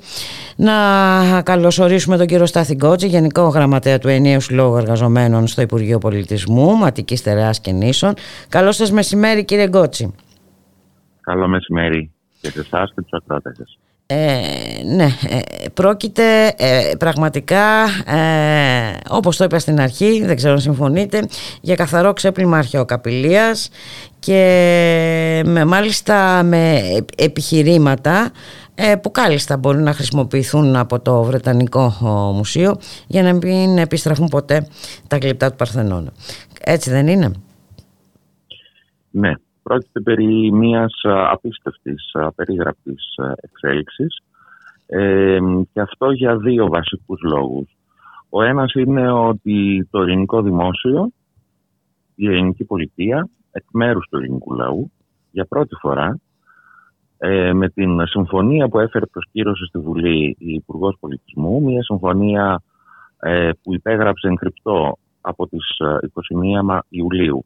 Με το μ, ε, Μητροπολιτικό Μουσείο της ε, Νέας Υόρκης, με το ε, Ιδιωτικό Μουσείο Κυκλαδικού, Κυκλαδικής Τέχνης. Ε, και ένα νεοσύστατο και άγνωστο ίδρυμα λεγόμενο αρχαίου ελληνικού πολιτισμού με έδρα το Delaware της Αμερικής. Ε, με τη σύμβαση αυτή στην πραγματικότητα πράγματι για πρώτη φορά αναγνωρίζεται ε, χωρίς να ελεγχθεί από τις αρμόδιες υπηρεσίες του Υπουργείου Πολιτισμού ούτε η γνησιότητα ούτε η προέλευση των αντικειμένων ε, μιας μεγάλης ε, ιδιωτικής συλλογής ενός μεγιστάνα του πλούτου στην Αμερική ε, Ο οποίος ελέγχεται, να πούμε, έτσι. Ελέγχεται Ο από οποίος τις δικαστικές ελέγχεται για- αρχές. Μέχρι ώρας α, δεν ε, είναι γνωστό κάτι τέτοιο. Ε, Είναι σίγουρο όμως ότι έχουν περάσει από τα χέρια του αντικείμενα λεφτών ασκαφών και αρχαιοκαπηλείας, τα οποία ε, παλιότερα έχει εκθέσει ε, ο ίδιος έχει δανείσει σε έκθεση. Δηλαδή, τα οποία αργότερα πούλησε σε άλλους συλλέκτες που έχουν ε, συλληφθεί για αρχαιοκαπηλεία. Ε, ελέγχεται παρόλα αυτά όλη η διαδικασία ε, αυτή, διότι στην πραγματικότητα αυτή τη στιγμή στη Νέα Υόρκη βρίσκεται σε εξέλιξη εδώ και πολύ καιρό. Μια προσπάθεια από τις εκεί εισαγγελικές αρχές ε, να ε, ανοίξει το κύκλωμα αρχαιοκαπηλείας ε, και μ, αποδοχής προϊόντων εγκλήματος στην πραγματικότητα από ιδιώτες ε, συλλέκτες αλλά και μεγάλα μουσεία. Το ίδιο το ΜΕΤ ε, βρίσκεται Όπως στον το Κυκλώνα. Μητροπολιτικό ε, Μουσείο της Νέας. Ακριβώς, Ναι, ναι, ναι. ακριβώς. Ναι, έτσι. το ΜΕΤ ε, βρίσκεται στον, το ίδιο στο μάτι του κυκλώνα αυτών των αποκαλύψεων. Ήδη τις προηγούμενες μέρες νέα εντάλματα ε, κατάσχεσης αντικειμένων που προέρχονται από παράνομες δραστηριότητες βγήκαν, βγήκαν από την ε, εισαγγελία της, ε, του Μανχάταν για αυτό το λόγο. Ε, μ, ε, τι κάνει λοιπόν η ελληνική πολιτεία αυτή τη στιγμή και αυτή τη συμφωνία έφερε προς κύρωση στη Βουλή μ, ε, σήμερα. Ε, μ, είναι σε εξέλιξη νομίζω η συζήτηση ακόμη στη Βουλή Ναι, είναι. ε, για το θέμα αυτό. Ε, μ, επιχειρεί λοιπόν να βάλει, ζητάει από το Ελληνικό Κοινοβούλιο να βάλει τη βούλα του να συνυπογράψει μία ε, μ, ε, πολιτική επιλογή η οποία όχι μόνο ε, βάλει κατά των συμφερόντων της χώρας προφανώς και της πολιτιστικής κληρονομιάς της αλλά στην πραγματικότητα, και αυτό είναι το δεύτερο σοβαρό στοιχείο, αλλάζει την εθνική πολιτική στα ζητήματα διεκδίκησης ε, αρχαιοτήτων όχι μόνο ε, προβληματικό σημείο για την ε, Ελλάδα, αλλά και για όλη τη διεθνή προσπάθεια που γίνεται ε, και με τα τελευταία χρόνια με πολλές και καλές ε, επιτυχίες στον ε, τομέα της ε, ε, καταστολής ε, της αρχαιοκαπηλείας. Έχουμε λοιπόν ένα διπλό πρόβλημα. Η ελληνική πολιτεία για πρώτη φορά αποδέχεται, ξεπλένει μια ιδιωτική συλλογή παράνομα στη Φύσα, ε, είτε ως προϊόντα ε, κλεπτοποδοχής ε, λαθρανασκαφής, είτε βεβαίως δεν γνωρίζουμε καν τη συλλογή αυτή. Δεν είναι μελετημένη για να πει κανείς ότι έχει βεβαιωθεί καν και η γνησιότητά της. Γιατί στο εμπόριο κυκλοφορούν, ξέρετε, και πάρα πολλά ε, κύβδηλα, πλαστά Μμμ. αντικείμενα, ειδικά της κυκλαδικής, ε, ε, του κυκλαδικού πολιτισμού. Ε, και διότι υπονομεύει τη διεθνή πλέον προσπάθεια ε, καταστολής ε, της αρχαιοκαπηλείας. Μάλιστα και, και, και παρετείται κιόλας ουσιαστικά ε, το ελληνικό δημόσιο μέσω αυτής της ε, σύμβασης Κοιτάξτε, αν από το πάμε δικαίωμα στις να λεπτομέρειες επιτύχει του- τον άμεσο και πλήρη επαναπατρισμό της. Γιατί Ναι, ναι, το οποίο θα γινόταν με δικαστική οδό μέσα σε ίσως 4-5 χρόνια όπως έγινε σε ανάλογες περιπτώσεις πρόσφατα. Ε, τώρα πηγαίνουμε εκτός από την νομιμοποίησή της και σε μια απεικιοκρατικού τύπου λεόντια σύμβαση κατά τα λοιπά λέμε τώρα έτσι στις λοιπές ε, λεπτομέρειές της ε, που προβλέπει στην πραγματικότητα ότι για τα επόμενα 50 χρόνια είναι το ίδρυμα, αυτό το νεοσύστατο ίδρυμα και το ΜΕΤ που θα καθορίζουν την πολιτική διαχείριση α, της συλλογής αυτής που θα παραμείνει τουλάχιστον 25 χρόνια στην πραγματικότητα ε, μ, στην, α, στο ΜΕΤ, ε, στο Μητροπολιτικό Μουσείο της Νέας Υόρκης δηλαδή ε, και μετά από τα 25 αυτά χρόνια ε, αν δεν ε, υπάρξει άλλη συμφωνία με το ελληνικό δημόσιο θα παραμείνει για άλλα 25 χρόνια. Ενδιαμέσως θα μας στέλνουν σαν ηθαγενείς 15 αντικείμενα ανά πενταετία από τη συλλογή αυτή με την υποχρέωση, προσέξτε, αντίστοιχες αρχαιότητες να στέλνει το ελληνικό κράτος στο Μητροπολιτικό Μουσείο. Ε, νομίζω ότι δεν ε, υπάρχουν λόγια για να περιγράψει κανείς μια πραγματικά. κατάσταση η οποία υπερβαίνει και την ε, έτσι πιο μ, αρρωστημένη θα έλεγα φαντασία. Και τι μπορεί να γίνει, ε, γιατί από ό,τι φαίνεται θα περάσει τελικά αυτή η σύμβαση. Έτσι. Ε, γι' αυτό και όλα ήρθε στη Βουλή, για να έχει... ε, για να αποκτήσει Ε, νομιμοποίηση. νομιμότητα ακριβώς. Ε, κοιτάξτε, δεν ξέρω τι μπορεί να γίνει από ένα σημείο και μετά. Δηλαδή, το είπατε κι εσείς, ε, η- η σύσσωμη αντιπολίτευση ε, έχει καταγγείλει με τον δρυμύτερο νομίζω τρόπο από όλες τις ε, πτέρυγες της Βουλής ε, τη διαδικασία αυτή. Ε, μ, οι εργαζόμενοι του Υπουργείου Πολιτισμού, οι αρχαιολόγοι, οι συντηρητές, ο ενιαίος σύλλογος το οποίο εγώ είμαι γραμματέας, είχαν σήμερα και οι έκτακτοι συνάδελφοί μας, οι έκτακτοι αρχαιολόγοι και ο Πανελλήνιος Σύλλογος Εκτάκτου Προσωπικού του Υπουργείου Πολιτισμού, είχαν σήμερα μια κινητοποίηση με στάση εργασίας από, την- από το πρωί μέχρι το μεσημέρι, μέχρι τις 12 και συγκέντρωση του Υπουργείου Πολιτισμού. Ε, προσπαθώντας και να αναδείξει το ζήτημα αυτό και να καταγγείλει α, αυτή την πολιτική ζητώντας έστω και την ίστατη ώρα από τους βουλευτές του Ελληνικού Κοινοβουλίου και της πλειοψηφίας δηλαδή που στο τέλος τέλος ε, μ, δεν, ε, δεν έχουμε κανένα πραγματικό λόγο να συνυπογράψουμε ας πούμε μια τέτοια ε, εξέλιξη. Ειδικά δε όταν η Νέα Δημοκρατία επί μ, ε, μ, η Υπουργεία Κώστα Καραμανλή ε, και Τζαβάρα και τα λοιπά και μετά ε, όχι μόνο ε, δυναμώσανε την ε, διεύθυνση, ε, την αντίστοιχη διεύθυνση που ασχολείται με τις κλεμμένες αρχαιότητες αλλά και σε συνεργασία με τις διοικητικές αρχές στην Ελλάδα και στο διεθνές ε, πεδίο είχαν μια σειρά από επιτυχίες στην- στον επαναπατρισμό κλεμμένων ε, αρχαιοτήτων. Ε, μ, δεν ξέρω. Από εκεί και μετά υπάρχουν ε, θέματα που πρέπει να δει κανείς και για την ε, νομική βάση αυτής της ιστορίας και την ε, δυνατότητα ίσως και των εισαγγελικών αρχών στη χώρα μας να δουν με έναν διαφορετικό τρόπο αυτή την ιστορία.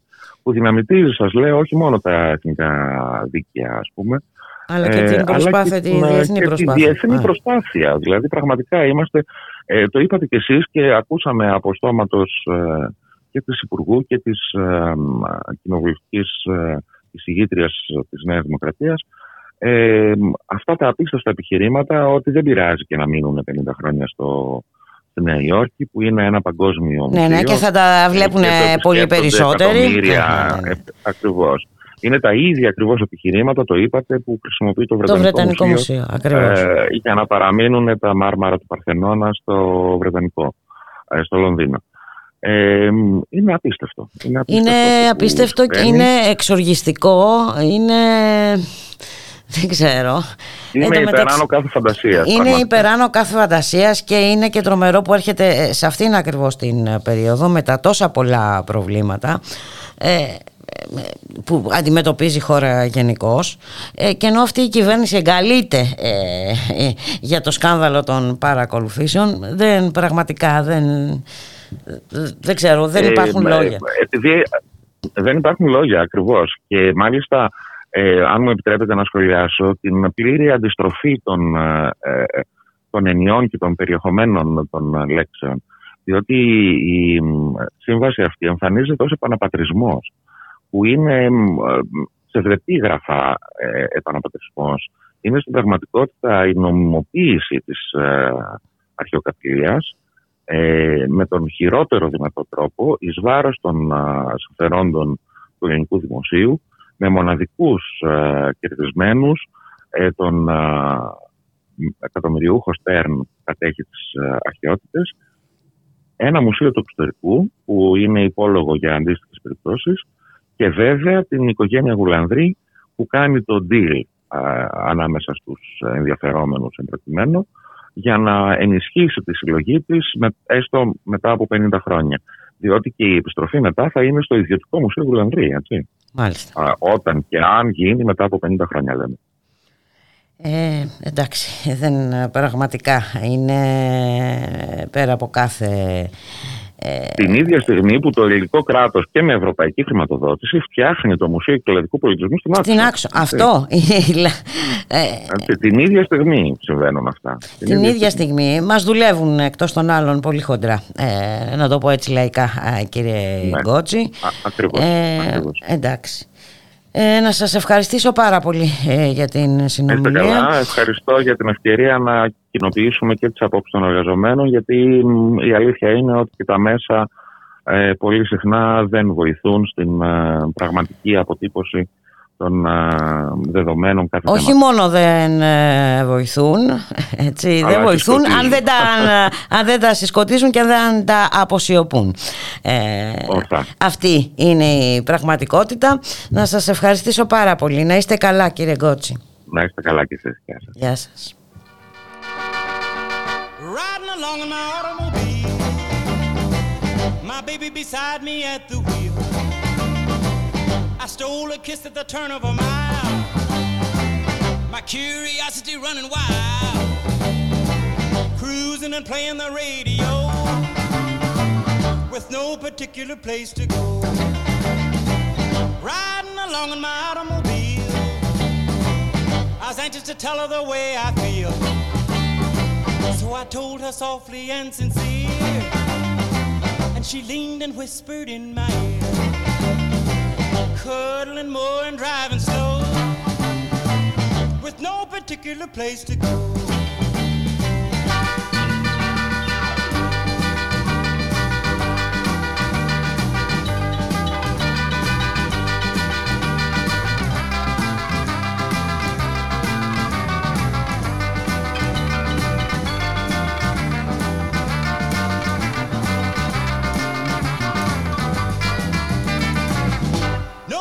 Particular place to go. So we parked way out on the Kokomo. The night was young and the moon was gold. So we both decided to take a stroll. Can you imagine the way I felt? I couldn't unfasten a safety belt. Riding along in my calaboose. Still trying to get her belt to loose. All the way home I held a grudge for the safety belt that wouldn't budge. Cruising and playing the radio with no particular place to go.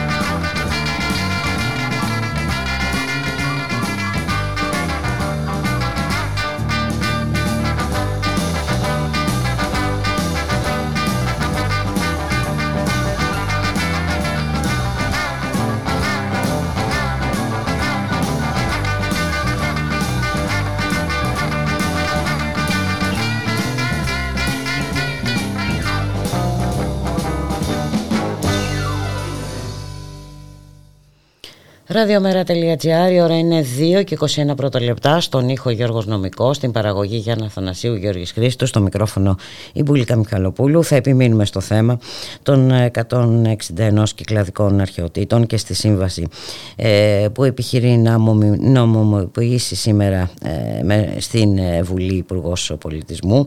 Μια ε, σύμβαση κα- κυριολεκτικά α, ξέπλυμα αρχαιοκαπηλείας και ιδιαίτερα δυσμενή για το ελληνικό δημόσιο και όχι μόνο αλλά και την προσπάθεια που γίνεται διεθνώς. Ε, να καλωσορίσουμε τη συνάδελφο Ειρήνη ε, Προμπονά είναι δημοσιογράφος στο Κυκλάδες Open και ε, Aegean Voice στο ραδιόφωνο του Aegean Voice στις Κυκλάδες. Γεια σου Ειρήνη, πολύ χαίρομαι που σε ακούω Καλό μεσημέρι, εγώ να δεις χαρά, έχω να σε ακούσω πάρα πολύ καιρό πουλικά. Καλό μεσημέρι σε όλους. Καλό μεσημέρι και βέβαια γιατί η αλήθεια α, να γίνεται αυτό το μουσείο στην Άξο Ειρήνη αν δεν μπορεί να φιλοξενήσει ε, κυκλαδικές αρχαιότητες. Ε, Εδώ, εδώ είναι το περίεργο ότι ναι μεν έχουμε αρκετά ευρήματα και σπουδαία ευρήματα, ξαφνικά μαθαίνουμε για 161 που δεν τα έχουμε δει ποτέ και που είναι πάρα πολύ σπουδαία καθώς είναι και μοναδικά. Έχουμε λοιπόν εδώ το μουσείο και ξαφνικά μαθαίνουμε ότι υπάρχουν αυτές οι αρχαιότητες, μόνο που αυτές οι αρχαιότητες τελικά θα μας έρχονται ως δάνειο ε, ανά 15, θα στέλνουμε και εμείς άλλα 15 εισάριθμα δηλαδή και εισάξια ε, αντίστοιχης τέλος πάντων ε, τεχνοτροπίας, δηλαδή πάλι κυκλαδικά. Άρα ποτέ δεν θα, μπορούσουμε, θα μπορέσουμε να δούμε ενωμένη όλη αυτή τη συλλογή. Φαντάζομαι τα περισσότερα τα έχετε πει εσείς για τη σύμβαση και τι ακριβώς έχει γίνει, τι έχει φέρει στο φως ο Σύλλογος Ελλήνων ε, Αρχαιολόγων. Το πολύ ενδιαφέρον μπουλικα που έχω να σου πω είναι. ναι, και ότι τι υπάρχει γίνεται μια όμως στις σιωπή. Κυκλάδες, ε, δεν γίνεται κουβέντα, τι, δεν υπάρχουν Ε, αντιδράσεις. ποια κουβέντα. Καμία αντίδραση. Να σου πω εγώ Μάλιστα. κάποιες αντιδράσεις που είναι πάρα πολύ ενδιαφέρουσες. Ε, σήμερα αποφάσισα να πάρω τηλέφωνο τον Αντιδήμαρχο Πολιτισμού, τον κύριο Βαγγέλη Καθαρά, να τον, να τον ρωτήσω να μου κάνει ένα σχόλιο, να βγει στην εκπομπή, να σχολιάσουμε μαζί, να ακούσουμε την άποψή του ε, για το θέμα αυτό. Θα πίστευε κανείς φυσικά ότι ε, είναι ο καθήλυνα αρμόδιος για να γνωρίζει. Ε, όλοι ακούν για το Αρχαιολογικό Μουσείο της Νάξου, ότι εδώ θα έπρεπε να έρθουν αυτές οι 161 κυκλαδικές αρχαιότητες. Παρ' όλα αυτά, ενώ μιλήσαμε αρχικά, ε, μ, του είπα ποια είμαι και τα σχετικά, δεν γνωριζόμαστε κιόλας εδώ λίγος πολύ, δεν είναι Μμμ. ότι είμαστε και άγνωστοι μεταξύ μας. Ξαφνικά έκλεισε η γραμμή. Α, Προσπάθησα να ξαναπάρω. Δεν το σήκωσε ποτέ. μάλιστα. Έστειλα SMS. Δεν μου απάντησε ποτέ. Έστειλα στο γραφείο Δημάρχου ε, για να δω τι ενημέρωση, τι γνωρίζουν, αν θέλουν να κάνουν κάποιο σχόλιο και να επικοινωνήσουμε. Δεν μου απάντησε κανείς ποτέ. Και ό,τι ξέρεις, ξέρω από εδώ και πέρα. Ε, η μία απάντηση, βέβαια, για μένα είναι και απάντηση ως έναν βαθμό. Προφανώς, Δεν ε, ναι. νομίζω ότι ασχολούνται ιδιαίτερω με το ζήτημα. Δεν ξέρω αν ε, είναι θέμα ότι το γνωρίζουν ή δεν το γνωρίζουν σε βάθος, δεν το πήραν Ε, χαμπάρι, πώς συνέβη. όχι, ή όχι, είναι πραγματική όχι. Θα πειθαρχία έπρεπε να όλο το αυτό. γνωρίζουν έτσι ή θα έπρεπε να το γνωρίζουν. Από τη θέση Και τους θα επίσης έπρεπε να το σιωπή γνωρίζουν. Επικρατεί, ακριβώς, από την ε, θέση που θέλουν να το γνωρίζουν και σιωπή επικρατεί και στους βουλευτές κυκλάδων. Με εξαίρεση βέβαια τον κύριο Βρούτση που τον άκουσα να τοποθετείται στη Βουλή. Είχα και εκπομπή εκείνη την ώρα, οπότε δεν Μάλιστα. ήταν εύκολο να ακούσω όλη την ε, τοποθέτησή του. Άκουσα όμως ότι την επικροτεί. Δεν είδα να λέει κάτι το περίεργο. Μάλιστα μιλούν για επαναπατρισμό. Ε, Όμως αυτό δεν υφίσταται ο επαναπατρισμός. Και απορώ γιατί επιμένουν να μιλούν για επαναπατρισμό όταν κάτι τέτοιο δεν υφίσταται και Ε, δεν έχει κοίταξε. έρθει στην κυριότητα Ναι. του ελληνικού δημοσίου όλο αυτό το υλικό. Ε, ε, ναι, εντάξει, για να το ακούσουν αυτοί που βλέπουν τηλεόραση και να πιστούν ότι είναι έτσι. Ε, ναι, ε, υπάρχει τρόπος. Το, το βλέπουμε συνεχώς αυτό η, η Ε, Ειρήνη. δεν ξέρω, εκπλήσαμε όλο και περισσότερο τι άλλο θα γίνει. Έχουμε φτάσει από τα γνωστά που γνωρίζαμε τέλος πάντων να συμβαίνουν εργασιακά, οικονομικά κτλ. Φτάσαμε στις υποκλοπές. Τώρα έχουμε φτάσει στο να νομιμοποιούμε και αρχαιοκάπηλους. Δηλαδή δεν έχω καταλάβει και μάλιστα με το μνημόνιο συνεργασίας, γιατί χθες φιλοξένησα στην εκπομπή την Δέσποινα Κουτσούμπα, την πρόεδρο των ε, Ελλήνων Αρχαιολόγων, Μμμ. ε, από το Σύλλογο Ελλήνων Αρχαιολόγων και το συζητήσαμε εκτενώς. Μάθαμε λοιπόν ότι υπάρχει μνημόνιο συνεργασίας με την εισαγγελία της Νέας Υόρκης και γενικά με εισαγγελίες ανά τον κόσμο. Αλλά επειδή στο Μετροπόλιτο βρίσκονται πάρα πολλά εκθέματα, τα οποία ε, πολλά προέρχονται από. Ε, Είναι προϊόντα αρχαιοκαπηλεία. τρόπου, Ναι, ναι, ναι, ναι, ακριβώς, ναι. φιλαθρονασκαφών. Ακούσαμε ουσιαστικά ότι δεν, θα μπορούσε κάλλιστα μέσω της εισαγγελίας να, έχει γίνει, ε, να έχουν ζητηθεί από τον κύριο Στέρν όλα τα έγγραφα, τα πιστοποιητικά, οτιδήποτε είναι αυτό, θα έπρεπε να τα έχει για να τα παρουσιάσει, ώστε να δείξει ότι είναι νόμιμη η κατοχή και η συλλογή. Παρ' όλα αυτά, αυτά δεν υπάρχουν, καθώς φαίνεται, και δέσαμε και τα χέρια της εισαγγελίας, να ότι αυτό συνεπάγεται και για μας στην Ελλάδα και ιδιαίτερω στην άξο, από όπου πολλά ίσως κομμάτια να προέρχονται και από το νησί, αλλά και από, τις, ε, από τα γύρω νησιά, Μοργό, Κέρος κλπ. Και δέσαμε και τα χέρια ίσως με αυτόν τον τρόπο. Ανοίγουμε έναν δρόμο που είναι πάρα πολύ ε, δύσκολος και άγριος ε, διεθνώς πλέον, Ναι. ναι. κάνοντας αυτή την κίνηση ως ελληνικό κράτος. Πού αποσκοπεί όλη αυτή η ιστορία δεν έχω καταλάβει. Εντάξει, να λατρεύουμε τον ιδιωτικό τομέα. Μέχρι πού μπορούμε να φτάσουμε να τον λατρεύουμε τελικά. Ακόμα και σε αυτό. Ε, ναι. Η απάντηση νομίζω ότι είναι μονολεκτική. Η απάντηση πάντως που θα έπρεπε να δώσουν κάποιοι και θα έπρεπε να τους ρωτάμε και εμείς οι δημοσιογράφοι, όσοι τέλος πάντων έχουμε ακόμα παραμείνει να κάνουμε αυτές τις δύσκολες, που δεν είναι δύσκολες, είναι αυτονόητες ερωτήσεις, είναι τελικά ο πατριωτισμός τι ακριβώς είναι, πού αρχίζει, πότε τελειώνει, αν εργαλειοποιείται και ποιο είναι το νόημά του όταν έχουμε 161 αρχαιότητες που για τις οποίες κομπάζουμε και για τον κυκλαδικό πολιτισμό και για τον αρχαίο ελληνικό πολιτισμό και τις αφήνουμε ουσιαστικά να βρίσκονται στα χέρια του ιδρύματος που ιδρύθηκε τον Ιούνιο, με αυτό το σκοπό προφανώς, που κανείς δεν ξέρει ποιος το έχει ακριβώς. Ε, Μα και δεν από την υπάρχουν, άλλη ναι, ναι, πλευρά ναι, μένουν δεν έτσι υπάρχει κομμάτια. σύσταση, δεν υπάρχει διοικητικό συμβούλιο, δεν υπάρχει τίποτα α, από ό,τι ε, μαθαίνουμε. Ε, η Ειρήνη. Πραγματικά έχει διαφερθεί μόνο η αντιπολίτευση, να σου πω εδώ, και έχουν ξεκινήσει και ένα αβάζ, δηλαδή η συλλογή υπογραφών, ένα ψήφισμα που θέλουν να το καταθέσουν στην ε, Βουλή, στον ε, ε, πρόεδρο της Βουλής Α, και φυσικά είναι και υπόψη των ΜΜΕ. Δεν ξέρω κατά πόσο έχει πάρει έκταση στην Αθήνα. Συλλέγονται κάποιες υπογραφές. Πάντως είναι πολύ ευνηδιαστικό όπως έγινε, γιατί έγινε μέσα σε μια περίοδο όπου πλέον ειδικά στις κυκλάδες. Γι' αυτό έγινε, Ειρήνη. οι Ναι. σημαντικές αντιδράσεις. Κανείς δεν μπορεί να αντιδράσει εύκολα γιατί είναι όλοι πυγμένοι και διαλυμένοι από μια τουριστική περίοδο που μας έχει αλώσει κυριολεκτικά από άκρος άκρων. Δηλαδή αυτά που γίνονται επίσης είναι ένα θέμα πολιτισμού που θα έπρεπε να μας απασχολεί. Αλλά και πάλι οι τοπικές αρχές δεν κάνουν κουβέντα γι' αυτό. Ούτε από την περιφέρεια έχω ακούσει κάτι, να σου πω την αλήθεια. Τώρα που το θυμήθηκα μπουλικά σε σχέση με το θέμα μας. Ε, και μου κάνει τρομερή εντύπωση αυτή η σιωπή. Σε άλλες περιπτώσεις βγαίνουμε και κομπάζουμε σαν τα γεύτικα σκερπάνια. Τώρα δεν μιλάμε καθόλου, αλλά ο κύριος Βρούτης στον άκουσα να λέει ότι αυτά που έχουν γίνει τα τελευταία χρόνια στον πολιτισμό στις Κυκλάδες δεν έχουν ξαναγίνει όλα τα προηγούμενα χρόνια. Ε, εγώ να πω ότι το κράτος έχει συνέχεια. Δηλαδή, αν κάτι ξεκινά να γίνεται με μια Α κυβέρνηση, θα συνεχίσει και θα ολοκληρωθεί ενδεχομένως με μια Β ή και με μια Γ κυβέρνηση.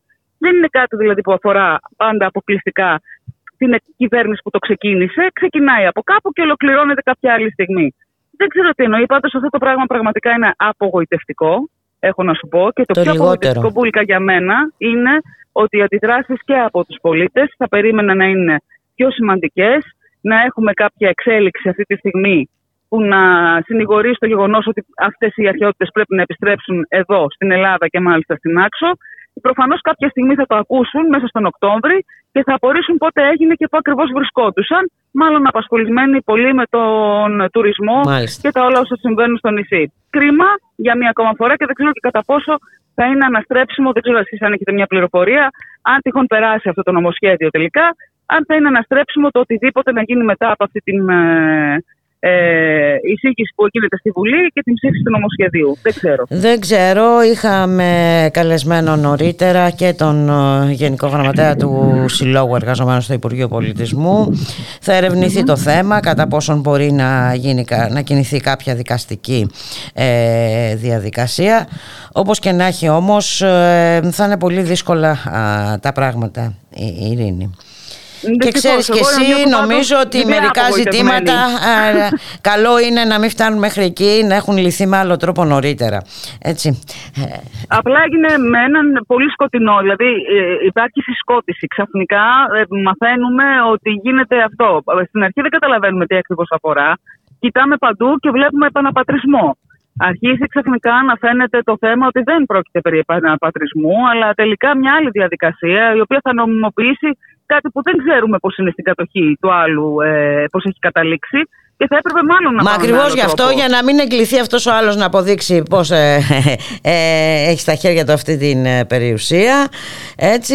ε, ε, για- μιλάμε και για το Μητροπολιτικό Μουσείο της Νέας Υόρκης, το Πάντως, οποίο πραγματικά, ελέγχεται. Εγώ αισθάνομαι, αισθάνομαι ντροπή ως κυκλαδίτησα και ως μαξιώτησα αυτή τη στιγμή που δεν ακούω αυτή, να γίνεται κάτι στον τόπο μου ε, ως αντίδραση οργανωμένη και από την τοπική αυτοδιοίκηση ε, απέναντι σε αυτό το κομμάτι. Αυτή η σιωπή δηλαδή και των βουλευτών και των τοπικών αρχόντων ε, και κάθε ενδιαφερόμενου προς αυτή την κατεύθυνση που έχει λόγο και αποτελεί και θεσμό Ε, μου κάνει τρομερή εντύπωση όλη αυτή η σιωπή και το θεωρώ πολύ κακό ιονό και για όλα τα υπόλοιπα που έχουμε να αντιμετωπίσουμε. Αν είναι αυτή η αντιμετώπιση σε κάτι που θα έπρεπε κανονικά να βγούμε και να το διεκδικήσουμε και θα το θεωρούσαμε ως πιο απλό, κάτι που είναι καλό. Δηλαδή δεν είναι κάτι το οποίο θα λέγαμε ε, μωρέ τώρα αυτό είναι οικονομικά μήπως Ε, όμως ναι, να το δεν δούμε θα αλλιώς. ζητήσουμε αύξηση Και μισθών, να- εν πάση ναι, περιπτώσει. ε, ναι. Ακριβώς αυτό, μπράβο, το είπες με μια. Δεν, δεν πήγαμε να ζητήσουμε καμιά αύξηση, ας πούμε, για να μα- μας δουν στραβό μάτι. Ζητάμε κάτι αυτονόητο και κάτι που είναι ε, για όλους καλό και όλοι το βλέπουν με καλό μάτι. Δεν νομίζω ότι κανείς θα αντίδρουσε διαφορετικά. Ε, βλέπω ότι υπάρχει συ- σιγή, σιωπή και όχι μόνο αυτό, δεν σηκώνουν και τα τηλέφωνα για να σου Μάλιστα. απαντήσουν τελικά τι γνωρίζουν για αυτό το θέμα και αν έχουν άποψη που θα έπρεπε να έχουν. Βέβαια, δεν το συζητώ και ποια είναι η άποψή τους. Εντυπωσιακό το βρίσκω, δεν είναι το πρώτο που με εντυπωσιάζει στο νησί. Είναι, είναι, Ε, θεωρώ είναι ότι τα τραχύλα δεν έχει εξοργιστικό. τέλος πάντως. Είναι εξοργιστικό θα έλεγα εγώ. Είναι πάρα πολύ λυπηρό και μάλιστα ακούσαμε και επιχειρήματα ότι τι θέλετε. Ε, εντάξει δεν θα είναι και το μουσείο ε, της Νάξου που πόσοι θα περάσουν να δουν τις αρχαιότητες. Ναι, Μιλάμε κοίταξε, για ένα ε, μουσείο που περνάνε εκατομμύρια κόσμο. λοιπόν Αυτό εντάξει έρχεται- όταν... έρχεται σε αντίθεση, έρχεται σε αντίθεση με το τουριστικό προϊόν του νησιού εδώ που Ναι, θέλουν ναι. να είναι το νούμερο ένα και ότι πόσο πολλοί μας ακούν στο εξωτερικό και μας βλέπουν με τη διαφήμιση και Ε, Κατά έρχονται πώς για τους να μας δουν. βολεύει. Ε, Άρα κατά λοιπόν που- κάτι πάει λάθος εδώ και σε αυτό. Δηλαδή οι ίδιοι ουσιαστικά βάζουν την κλοποδιά στον εαυτό τους και γνωρίζουμε όλοι πάρα πολύ καλά τι ακριβώς ε, κάνει ο τουρισμός όταν υπάρχει πολιτισμός και όταν υπάρχουν μνημεία και όταν αυτά τα μνημεία τα έχεις μέσα σε ένα πολύ όμορφο μουσείο και αρχίζεις και δείχνεις τι συμβαίνει εκεί. Ε, μπορεί να μην ήταν τα εκατομμύρια, αλλά σίγουρα και μέσα στη σεζόν Δεν που το δεν είναι η συζητάμε, αμυγός Ειρήνη. τουριστική, θα ερχόταν κόσμος για να τα δει. Τι Δεν δεν, το καταλαβαίνουμε συζητάμε. από αυτό δεν ξέρω. Ε, νομίζω ότι είναι αυτονόητο αυτό που συμβαίνει. Ναι, ναι, ναι. Όλα είναι θέμα να ταχθούμε όλοι ε, στην ίδια κομματική γραμμή και δεν πειράζει. Α ταχθούν και 161 αρχαιότητες, βέβαια, αδερφέ. Τόσες έχουμε πια. Τι να τις κάνουμε όλες. Α πάρει και κανένας άλλος να έχει και αυτός να πορεύεται. Κάπως Εντάξει, έτσι μοιάζει το ε, σκηνικό. ε, κάπως έτσι, κάπως έτσι. Να σε πολύ ευχαριστήσω. παιδικό και πολύ άθλιο όμως. Ε, Είναι πάρα πολύ άθλιο όπως πολύ, ε, ε, κοίταξε, πολλά άθλια κυκλοφορούν γύρω μας έτσι, ναι. αυτό το, το καιρό Ειρήνη Προπονά ε, θα χαρώ ε, κάποια στιγμή ε, να τα σχολιάσουμε όλα αυτά έτσι και Εδώ είμαστε βούλικα καλά να είμαστε να τα σχολιάσουμε και κάποια στιγμή μακάρι να μην έχουμε να σχολιάσουμε τέτοια, αλλά άλλα ευχάριστα και να σταματήσουν όλα αυτά τα δυσάρεστα. Γιατί δεν ξέρουμε από πού να πρωτοφυλαχθούμε έτσι όπως πηγαίνει το πράγμα. Είναι το ένα πίσω από το άλλο σε ρυθμούς πολυβόλους ουσιαστικά είναι η δισιογραφία αυτές τις μέρες. έτσι, Και έτσι, νομίζω ναι. ότι και η κόπωση είναι δεδομένη και η οργή είναι δεδομένη. Εντάξει, κοίτα, Άρα δεν τρόπος είναι που και πρέπει να τυχαίο τους δώσουμε το πρέπει να είναι διάστημα, δεδομένος. ε, Ειρήνη, που γίνονται όλα αυτά. Ε, δεν είναι καθόλου Προφανώς και δεν τυχαίο. είναι. Προφανώς και δεν είναι. Να είσαι καλά, Ειρήνη.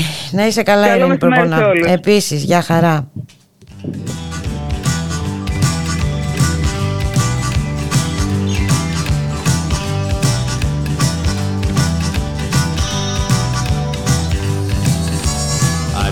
Tour to Texas, and from Waco I called you. But day by day, no answer, and a big blue bonnet blue. I'm singing and they're dancing, but I'm feeling big D bad. I'm sweet water beat, and I'm Texas City sad. The rhythm keeps me living, but have you heard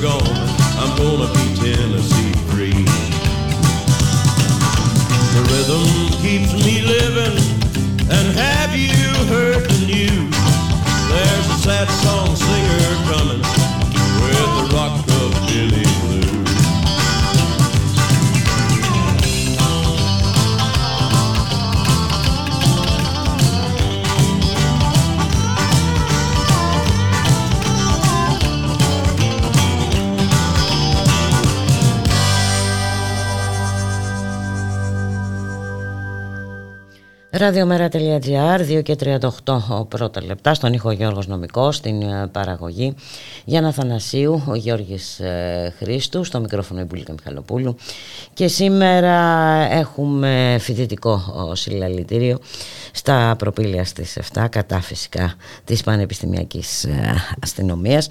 Να καλωσορίσουμε τον Ορέστη Τριανταφύλου, μέλος του Διοικητικού Συμβουλίου της- στη Σχολή Εφαρμοσμένων Μαθηματικών και Φυσικών Επιστημών του Εθνικού Μετσόβιου Πολυτεχνείου. Καλό μεσημέρι Ορέστη. Γεια σας, γεια σας. Καλό μεσημέρι. Τι γίνεται, Ε, είδαμε την ε, προσπάθεια της κυβέρνησης ε, να καταστήσει την ε, ε, πανεπιστημιακή αστυνομία. Είχαμε το τραγελαφικό η πανεπιστημιακή αστυνομία να υποστηρίζεται και να προστατεύεται υποτίθεται από τα ΜΑΤ. Ε, ακούσαμε σήμερα τον γνωστό ε, κύριο Μπαλάσκα να μας λέει ότι αυτό θα συνεχιστεί. Τι γίνεται ακριβώς; Είδαμε όμως και αυτό ήταν το πολύ ενθαρρυντικό ότι ήταν άμεση η αντίδραση των φοιτητών. Ε, ναι, σωστά. Δηλαδή τη Δευτέρα, ας πούμε, από το μεσημέρι που βγήκαν τα ευνηδιαστικά δημοσιεύματα στην κυβερνητικό τύπο για την είσοδο της αστυνομίας ή τουλάχιστον για την ε, παρουσία τους, σε πάση περιπτώσει, γύρω, στα, γύρω από τα ιδρύματα της Αθήνας, το MP και το ΕΚΠΑ, υπάρχει αυτό το, το πράγμα καθημερινά. Δηλαδή υπάρχουν έξω από το Πολυτεχνείο στρατοπεδευμένα ΜΑΤ, όποιε και οι όποιοι από πίσω κάθε απόγευμα, όπως αντίστοιχα και στο, στο ΕΚΠΑ στην πύλη του Σούλοφ Πάλμε, που υπάρχουν πάρα πολύ ισχυρές δυνάμεις αστυνομίας, είναι πάρα πολλές δημιουργίες ΜΑΤ, είναι όποιε, είναι ασφάλεια και ε, οι όποιοι, ας πούμε, έτοιμοι και καλά για να μπουν ε, στα πανεπιστήμια. Αυτό δείχνει ότι η Νέα Δημοκρατία θέλει, ας πούμε, και μάλιστα σε μια περίοδο εξεταστικών όπου η φοιτητική σύλλογη είναι ε, ανενεργή, όπου δεν υπάρχει ας πούμε, ο κόσμος στις σχολές του ε, με ένα φυσιολογικό τρόπο, όπου γενικώς υπάρχει και μια κατάσταση ε, τέτοια, να τα φέρει ας πούμε, σε έναν ε, ας πούμε, χρόνο ώστε να προσπαθήσει να τα εφαρμόσει και με μια ε, μικρότερη εντός πολλών εισαγωγικών αντίδραση ή τουλάχιστον ε, αυτό το πράγμα εκτιμά.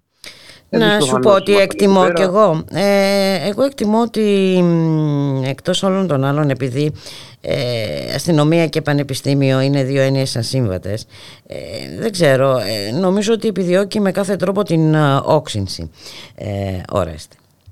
Συμφωνώ, συμφωνώ. Δηλαδή και το τι έχει συμβεί ας πούμε, όλο αυτό το διάστημα στο Απιθύτα είναι ενδεικτικό, αλλά και ο χρόνος και ο τρόπος με τον οποίο επιχειρεί στην Αθήνα να τα φέρει είναι επίσης ενδεικτικός. Δηλαδή, μόνο όξυνση, ας πούμε, φαίνεται αυτή τη στιγμή η Νέα Δημοκρατία να θέλει και αυτό που είπε και ο Μπαλάσκα το πρωί έχει υποθεί και από τον Θεοδωρικάκο ότι αυτό το πράγμα έτσι θα γίνεται με συνέχεια μέχρι ας πούμε, την ε, οριστική είσοδο τη αστυνομία στα πανεπιστήμια. Και φαίνεται ότι και για να διαχειριστούν ας πούμε, την όλη φθορά λόγω της ΕΕΠ επιχειρούν να αποστρέψουν το ερώτημα και να αναδείξουν πάλι το δόγμα νόμο και τάξη με κέντρο τα πανεπιστήμια. Και επειδή οι φοιτητές καταφέρνανε όλο αυτόν τον καιρό να μπορούν να βγαίνουν στον δρόμο, να μπορούν να διεκδικούν και να μπορούν και να αποτυπώνουν και, κάποια, και κάποιες νίκες, και περιορίζοντα ας πούμε, και την αναδιάρθρωση. Επίσης, είναι μία από τις πάρα πολύ βασικές στοχεύσεις η καταστολή ας πούμε, των φοιτητικών διεκδικήσεων και άρα η πανεπιστημιακή αστυνομία συνοδευόμενη από όλους τους υπόλοιπους μηχανισμούς της αστυνομίας. Είναι δηλαδή ξεκάθαρη προσπάθεια να δημιουργηθεί ένα κλίμα τρομοκρατίας, να χτυπήσουν τους συλλόγους, να χτυπήσουν τους φοιτητές, όπως και έγινε ας πούμε, στο ΕΚΠΑ. Δηλαδή, τη Δευτέρα, την πρώτη μέρα που υπήρξε η παρουσία της αστυνομίας με αυτόν τον τρόπο, χτυπήθηκε ας πούμε, η συγκέντρωση των φοιτητών με ξύλο και χημικά. Αυτό είναι κάτι που δείχνει και μια διάθεση. Δηλαδή, δεν είναι ότι η αστυνομία ήρθε και θα φύγει. Οι φοιτητές θα την διώξουν. Και όπως είδαμε την ότι έχουν- φορούσαν και αλεξίσφαιρα. Για ποιο λόγο α- άραγε. Έτσι. Ναι, σε ένα ότι θα είναι με πανεπιστήμιο με, σχολές. σε- εν μέσω εξεταστικής ε, περίοδου που δεν υπήρχε ναι, και ναι. κανένα πρόσχημα. Πώς να σου το πω, δηλαδή εδώ δεν κολλάει και το επιχείρημα της α, ανομίας. Πέρα από αυτό, εντάξει, η ανομία πλέον έχει καταντήσει συντομότερο ανέκδοτο και από Ανέκδοτο. αυτό που ήταν. Δηλαδή, έχουμε δει ποια είναι η κατάσταση στα πανεπιστήμια. Οι φοιτητές, οι εργαζόμενοι, οι καθηγητές που όλο αυτόν τον καιρό διεκδικούν να μην υπάρξει καμία παρουσία της αστυνομίας, έχουν πει ξεκάθαρα ποια είναι η πραγματική κατάσταση. Και η Νέα Δημοκρατία δεν μπορεί πλέον ούτε προσχηματικά να το επαναφέρει, γιατί ε, ξέρει όλος ο κόσμος ότι αυτό το πράγμα είναι τραγελαφικό σαν επιχείρημα. Και επίσης, όντως, οι ταμάτα, ας πούμε, που στα ΑΠΘ κάνουν αυτά που κάνουν, που στι συγκεντρώσει κάνουν αυτά που κάνουν, που γενικώς ε, η όποια, ας πούμε, έχει τη λειτουργία που έχει, για ποιο λόγο ας πούμε, συνοδεύει το σώμα που δίθεν θα έρθει για προστασία. Γιατί για καμία προστασία δεν θα έρθει. Θα έρθει μόνο για καταστολή, για εποπτεία και για να μην υπάρχει καμία δυνατότητα ας πούμε, πολιτικών συζητήσεων, διεκδικήσεων, ακόμα και κοινωνικών ας πούμε, ε, διαδικασιών. Δηλαδή, με το πειθαρχικό πλαίσιο στον νόμο κ. Χρυσοχοίδη και στο νέο νομοπλαίσιο, από την ε, αφισοκόλληση που χαρακτηρίζει ως αφισορύπανση μέχρι και για τις ρυθμίσεις περί κοινής ησυχίας, βλέπουμε ότι δεν θα υπάρχει καμία δυνατότητα για τίποτε έξω από τα αυστηρά, ε, εν πάση περιπτώσει, ακαδημαϊκά Μμμ. πλαίσια. Και αυτός θα είναι και ο ρόλος αστυνομίας. Όλα τα άλλα είναι κοροϊδία. Όλα τα άλλα είναι όντως να είχαμε να λέγαμε και βέβαια τον τόνο έδωσε και για ακόμη μια φορά Υπουργός Παιδείας. Ε, αναφέρομαι στην παρουσία της ε, στα εγγένεια ιδιωτικού εκπαιδευτηρίου. Έτσι. Είναι ένας διακηρυγμένος ε, στόχος από την αρχή της θητείας αυτής της ε, κυβέρνησης ε, Ορέστη. Ιδιωτικοποίηση Ναι. της παιδείας. Ναι, δηλαδή βλέπουμε ας πούμε, με το νέο νομοπλαίσιο ποια είναι και η κατεύθυνση για τα πτυχία. Δηλαδή τώρα θα βγαίνεις ουσιαστικά από τα πτυχία χωρίς καμία κατα... από το πανεπιστήμιο, μάλλον συγγνώμη, χωρίς καμία κατοχήρωση. Επαγγελματικά δικαιώματα που μέχρι στιγμής μπορεί να είχε με τη λήψη ενός πτυχίου, τώρα δεν θα έχεις τίποτα. Δεν θα μπορείς να απορροφηθεί με κανέναν αξιοπρεπή τρόπο στην αγορά εργασίας. Και αυτό το πράγμα γίνεται παράλληλα με την ενίσχυση είτε μεταδευτεροβάθμιων δομών, είτε ΙΕΚ, είτε δημοσίων ας πούμε, εκπαιδευτικών ε, ιδρυμάτων, που δεν δίνουν και καμία ουσιαστική προοπτική αντίστοιχη με αυτή των πανεπιστημίων όπως υπήρχε μέχρι τώρα. Άρα υπάρχει και μια πολύ μεγάλη υποβάθμιση προοπτικής των αποφύτων. Δηλαδή, σε μια αγορά εργασία που είναι ζούγκλα μετά από τόσα Μμμ, χρόνια μνημονιακή πολιτικής, μετά από τόσα χρόνια διαρθρώσεων, αντί να επιχειρηθεί κάποια εξυγίανση αυτού του πράγματος, αυτό που επιχειρείται είναι να μειωθούν οι προσδοκίες και οι απαιτήσεις των φοιτητών. Άρα, μειώνεται και ο τρόπος με τον οποίο κατοχυρώνονται τα επαγγελματικά του δικαιώματα. Μειώνεται, περιορίζεται, εν πάση περιπτώσει.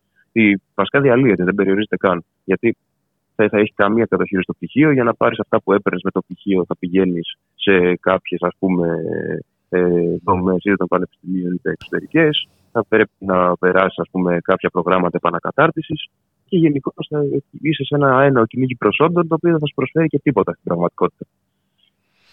Έτσι είναι το θετικό και το ενθαρρυντικό συνάμα είναι η άμεση αντίδραση, τα, τα ανακλαστικά ήταν ε, ε, άμεσα, η συμμετοχή ε, και βέβαια αντιδράσεις δεν υπάρχουν μόνο από τους ο, φοιτητές. Έτσι, είναι και οι εργαζόμενοι στα πανεπιστήμια, είναι και οι καθηγητές. Ε, θέλω να πω υπάρχει ένα ε, συμπαγές ε, μέτωπο ενάντια ε, στην πανεπιστημιακή αστυνομία και νομίζω ότι αυ- αυτό είναι θετικό για το, για το μέλλον. Ναι, ναι, ναι, σωστά. Εντάξει. Υπάρχει όλη αυτή η συζήτηση όλο αυτό το χρόνο που υπάρχει ας πούμε, και η οποιαδήποτε κίνηση για την πανεπιστημιακή αστυνομία. Αλλά τώρα που φτάνει ας πούμε, και πρώτων πυλών, είναι Μμμ. προφανές ότι όλες οι αποφάσεις που τόσα χρόνια παίρνουμε και τόσο καιρό μάλλον παίρνουμε και όλες οι κινητοποιήσεις που κάναμε για αυτό το ζήτημα δεν, ήταν- δεν ήταν εν κενό. Προφανώς θα είμαστε και στις πύλες. Προφανώς, α πούμε, και με την ακαδημαϊκή κοινότητα δίπλα μας θα είμαστε εκεί πέρα κάθε φορά που θα επιχειρείται της αστυνομίας, κάθε φορά που θα υπάρχει αστυνομική παρουσία. Γιατί το άσυλο θα το υπερασπιστούμε εμπράκτο και θα το τραβήξουμε ας πούμε, και μέχρι τέλους. Εμείς δεν πρόκειται ποτέ να δεχθούμε την είσοδο της πανεπιστημιακής αστυνομίας. Δεν πρόκειται ποτέ να επιτρέψουμε ένα τέτοιο πράγμα. Όπως δεν πρόκειται ποτέ να το δεχθούν και οι εργαζόμενοι, οι διοικητικοί, ας πούμε, οι ΕΤΕΠ, οι ΕΔΙΠ, και όπως και οι ίδιοι οι καθηγητές δεν θέλουν ας πούμε, να έρθουν την επόμενη μέρα ε, στο πανεπιστήμιο και να βρουν μια κατάσταση έκρηθμη, όπως ας πούμε στο Απιθύτα που γίνεται και καλά μάθημα. Γιατί μάθημα δεν είναι αυτό που γίνεται εκεί πέρα όταν απ' έξω πέφτουν τα κρυγόνα ακροτουλάμψη, υπάρχουν ας πούμε χτυπήματα φοιτητών, υπάρχει ασφάλεια ε, μέσα στο ίδρυμα που σταματάει κόσμος και δημιουργεί ένα κλίμα τρομοκρατίας. Και οπότε δεν θέλει κανείς αυτή την έκρηθμη κατάσταση που η Νέα Δημοκρατία ευαγγελίζεται. Και προφανώς είμαστε και στις πύλες και το δείχνουμε και με την παρουσία μας. Και θα συνεχίσουμε να είμαστε εκεί πέρα και κάθε μέρα και για όσο χρειαστεί. Και με τις κινητοποιήσεις στο κέντρο, αλλά και στα ιδρύματά μας. Ε, Και σήμερα λοιπόν στις 7, έτσι, στα προπηλιά; 7 η ώρα στα προπήλαια, ναι, πολύ σωστά.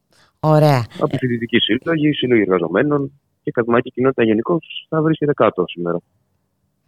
Ε, καλή επιτυχία, καλή συνέχεια και είμαι σίγουρη ότι αν ε, συνεχιστούν έτσι μαζικά οι αντιδράσεις ε, το σχέδιο της κυβέρνησης θα μείνει εν κενό. Να σε ευχαριστήσω πάρα πάρα πολύ. Να είσαι καλά ωραία. Ευχαριστώ πολύ και εγώ. Γεια χαρά. Να είστε καλά. Γεια.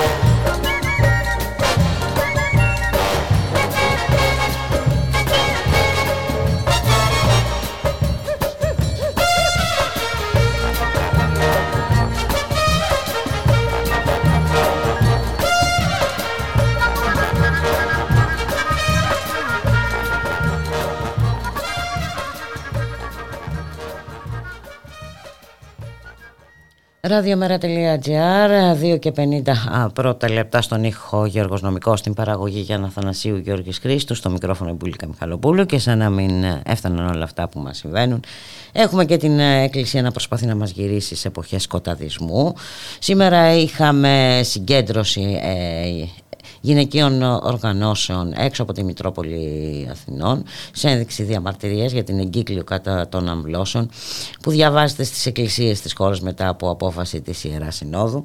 Να καλωσορίσουμε την κυρία Ελένη Χριστοπούλου, μέλος συνέλευσης 8 Μάρτη. Καλό μεσημέρι κυρία Χριστοπούλου. Καλησπέρα. Ε, πραγματικά ε, είναι- δεν ξέρω πώς να το σχολιάσω αυτό. Δηλαδή εν μέσω άπειρων προβλημάτων που αντιμετωπίζει η ελληνική κοινωνία και όχι μόνο έτσι βλέπουμε τι γίνεται γύρω γύρω μας η Εκκλησία λοιπόν ε, επιλέγει να ανοίξει θέμα ε, κατά των ε, αμβλώσεων. Ε, Πού αποσκοπεί ε, κυρία Χριστοπούλου πιστεύετε; Ε, κοίταξε, είναι ο ρόλος που έχει δώσει στη γυναίκα, όπου είναι μια αναπαραγωγική μηχανή. Ένα ο σκεύος. κοινωνικός ρόλος, το κοινωνικό της φύλλο, θα λέγαμε, έτσι υποταγμένη ε, στις εντολές ε, είτε του άντρα είτε της εκκλησίας ή δεν ξέρω εγώ ποιανού άλλου. του αφεντικού Ε, είναι όντως- και πάει λέγοντας Του αφεντικού, Ναι, έτσι, ναι. έτσι ακριβώς. Είναι όντως ότι μας γυρίζει πολλά χρόνια πίσω, δηλαδή ε, νομίζω ότι στο Μεσαίωνα δεν έμπαινε τέτοιο θέμα. έτσι, για τις εκτρώσεις, για τις αμβλώσεις. Ε, μας γυρίζει σε χρόνους που λέει ότι η γυναίκα πρέπει να, να παράγει την εργατική τάξη και να μην έχει κανένα λόγο ε, για το σώμα της, για τη ζωή της, για τίποτα. Ναι, ε, σε ε, ακραία τραβηγμένα σημεία θα έλεγα Ναι. η κυρία Χριστοπούλου. Ναι.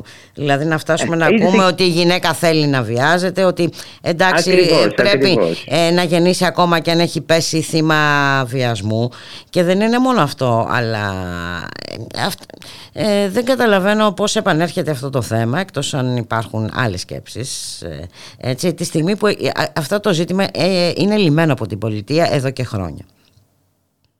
Ε, είναι στα... Δεν ξέρω, ούτε κι εγώ. Δηλαδή, προσπαθώ κι εγώ να δώσω εξηγήσεις. Βέβαια, έχουμε ακούσει και κατά καιρούς για τα συνέδρια που επιχείρησε αυτή η κυβέρνηση να Ακριβώς, προωθήσει ακριβώς. και τα λοιπά και τα το λοιπά. γέννη του παιδιού. Ναι, ναι, ναι. έτσι.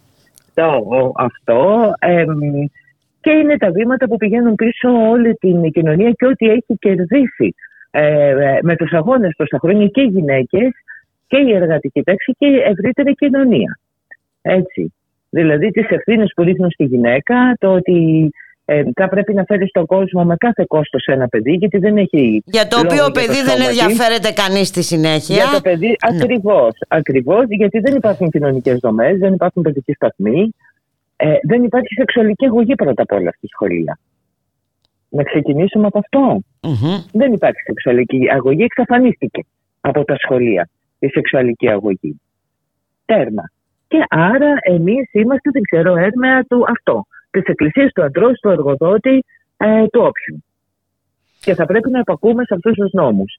Μην ξεχνάμε και την ε, alt-right φίλη αντρών ε, που προσπάθησε και προσπαθεί με μύρια όσα μέσα ε, να περάσει τη δικιά της πολιτική. Έτσι. Μην ξεχνάμε τι έγινε στην Αμερική πριν από λίγο καιρό Ναι, ναι, ναι. με τις αγγλώσεις. Και ξέρετε αυτό Δεν είναι είναι, είναι. ένα... Γιατί έχει σημασία να το πούμε και αυτό, ε, για να δούμε και τι κινδύνους, ε, τι, κι- τι κίνδυνοι εγκυμονούνται από αυτές ε, τις ε, αποφάσεις. Δηλαδή μια γυναίκα που δεν θέλει για, για διάφορους λόγους, έτσι, ή Εν πάση περιπτώσει είναι επιλογή της βασικά ε, το πώς θα Είναι διαχειριστεί αυτό, το είναι σώμα επιλογή της. της. Έτσι. Ακριβώς. Ε, είναι, θα ψάξει να βρει μια λύση που προφανώς θα είναι πάρα πολύ επικίνδυνη.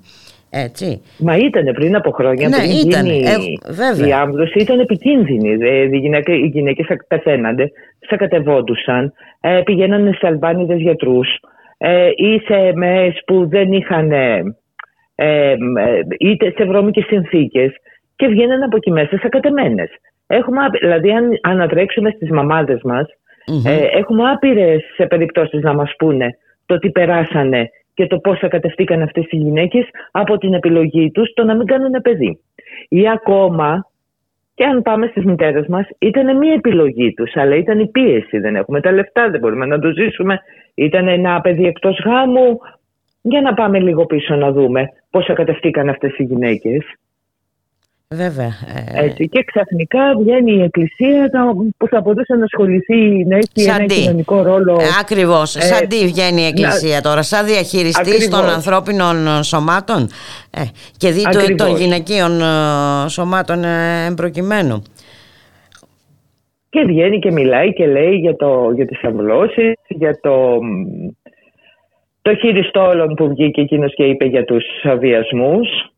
Ναι, ναι, ναι. ναι. Έτσι, εντάξει, δεν το συζητάμε. Ακραίος Αυτό ε, σήμερα και που- χιδαίος ε, μισογυνισμός. ε, Ακριβώς, ακριβώς. Ακριβώς. Είναι σαν να έχει μίσος η επίσημη εκκλησία απέναντι στις γυναίκες. Δεν ενδιαφέρει. Δεν τίποτα την επίσημη εκκλησία. ε, Έτσι, ε, τέλος να, πάντων, να ρωτήσω, είναι- είχε κόσμο η, συ- η συγκέντρωση; Έτσι. Ε, αυτή την εικόνα δεν μπορώ να τη μεταφέρω Α. γιατί εγώ ήμουν στην εργασία μου, δεν μπορούσα να πάρω άδεια. Α, μάλιστα. Αλλά από φωτογραφίες που. Ε, επειδή είδα, βλέπω είχε, κόσμο. είχε, και είχε και Είχε δυναμισμό. κόσμο, ήταν πολλές φεμινιστικές συλλογικότητες εκεί, είχε έναν κόσμο, είχε έναν δυναμισμό. Ε, για μένα το κύριο που θα πρέπει να, εκεί που θα πρέπει να απευθυνθούμε πια είναι στην πολιτεία. Ότι η πολιτεία είναι ένα κράτος που διατυμπανίζει ότι ανήκει στη Δύση. Και όταν λέμε ότι ανήκουμε στη Δύση, δεν ανήκουμε μόνο πολιτικά και οικονομικά. Α, Πρέπει να ανήκουμε ανήκουμε μόνο και κοινωνικά. όταν μας συμφέρει Και κοινωνικά κυρία και Χριστοπούλου. κοινωνιολογικά. και ε, άρα σημαίνει ότι όλα τα δυτικά κράτη έχουν διαχωρισμό κράτους-εκκλησία. Βέβαια, βέβαια. Ε, και δεν ασκούν μια κοινωνική πολιτική με βάση κανένα, πώς το λένε, καμία εκκλησία ε, και καμία απόφαση καμίας, εκ- κα, μα καμίας εκκλησίας. Έτσι. Θα πρέπει δηλαδή αυτό να γίνει ξεκάθαρο από την ε, ελληνική πολιτεία.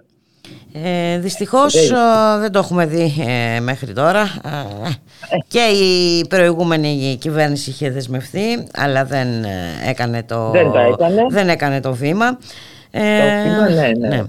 Ε, παρόλο που ήταν Ας θεσμικό ελπίσουμε το ότι δεν ζήτημα θα και μπούμε- όχι οικονομικό Ακριβώς, ακριβώς. Ας, απο- ας ελπίσουμε ότι δεν θα μπούμε σε ατροπούς τέτοιους που να διεκδικούμε πάλι εμείς οι γυναίκες αυτά που είχαμε κατακτήσει μέχρι πρόσφατα. Έτσι ακριβώς είναι. Εδώ είμαστε ε, και θα κάνουμε ό,τι μπορούμε. Να σας ευχαριστήσουμε πάρα πολύ κυρία Χριστοπούλου. Και εγώ ευχαριστώ. Καλή συνέχεια. Καλό σας απόγευμα.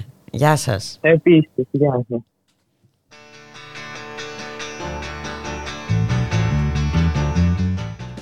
Και εδώ ήρθε η ώρα να σας αποχαιρετήσουμε, να σας ευχηθούμε να είσαστε όλες και όλοι καλά.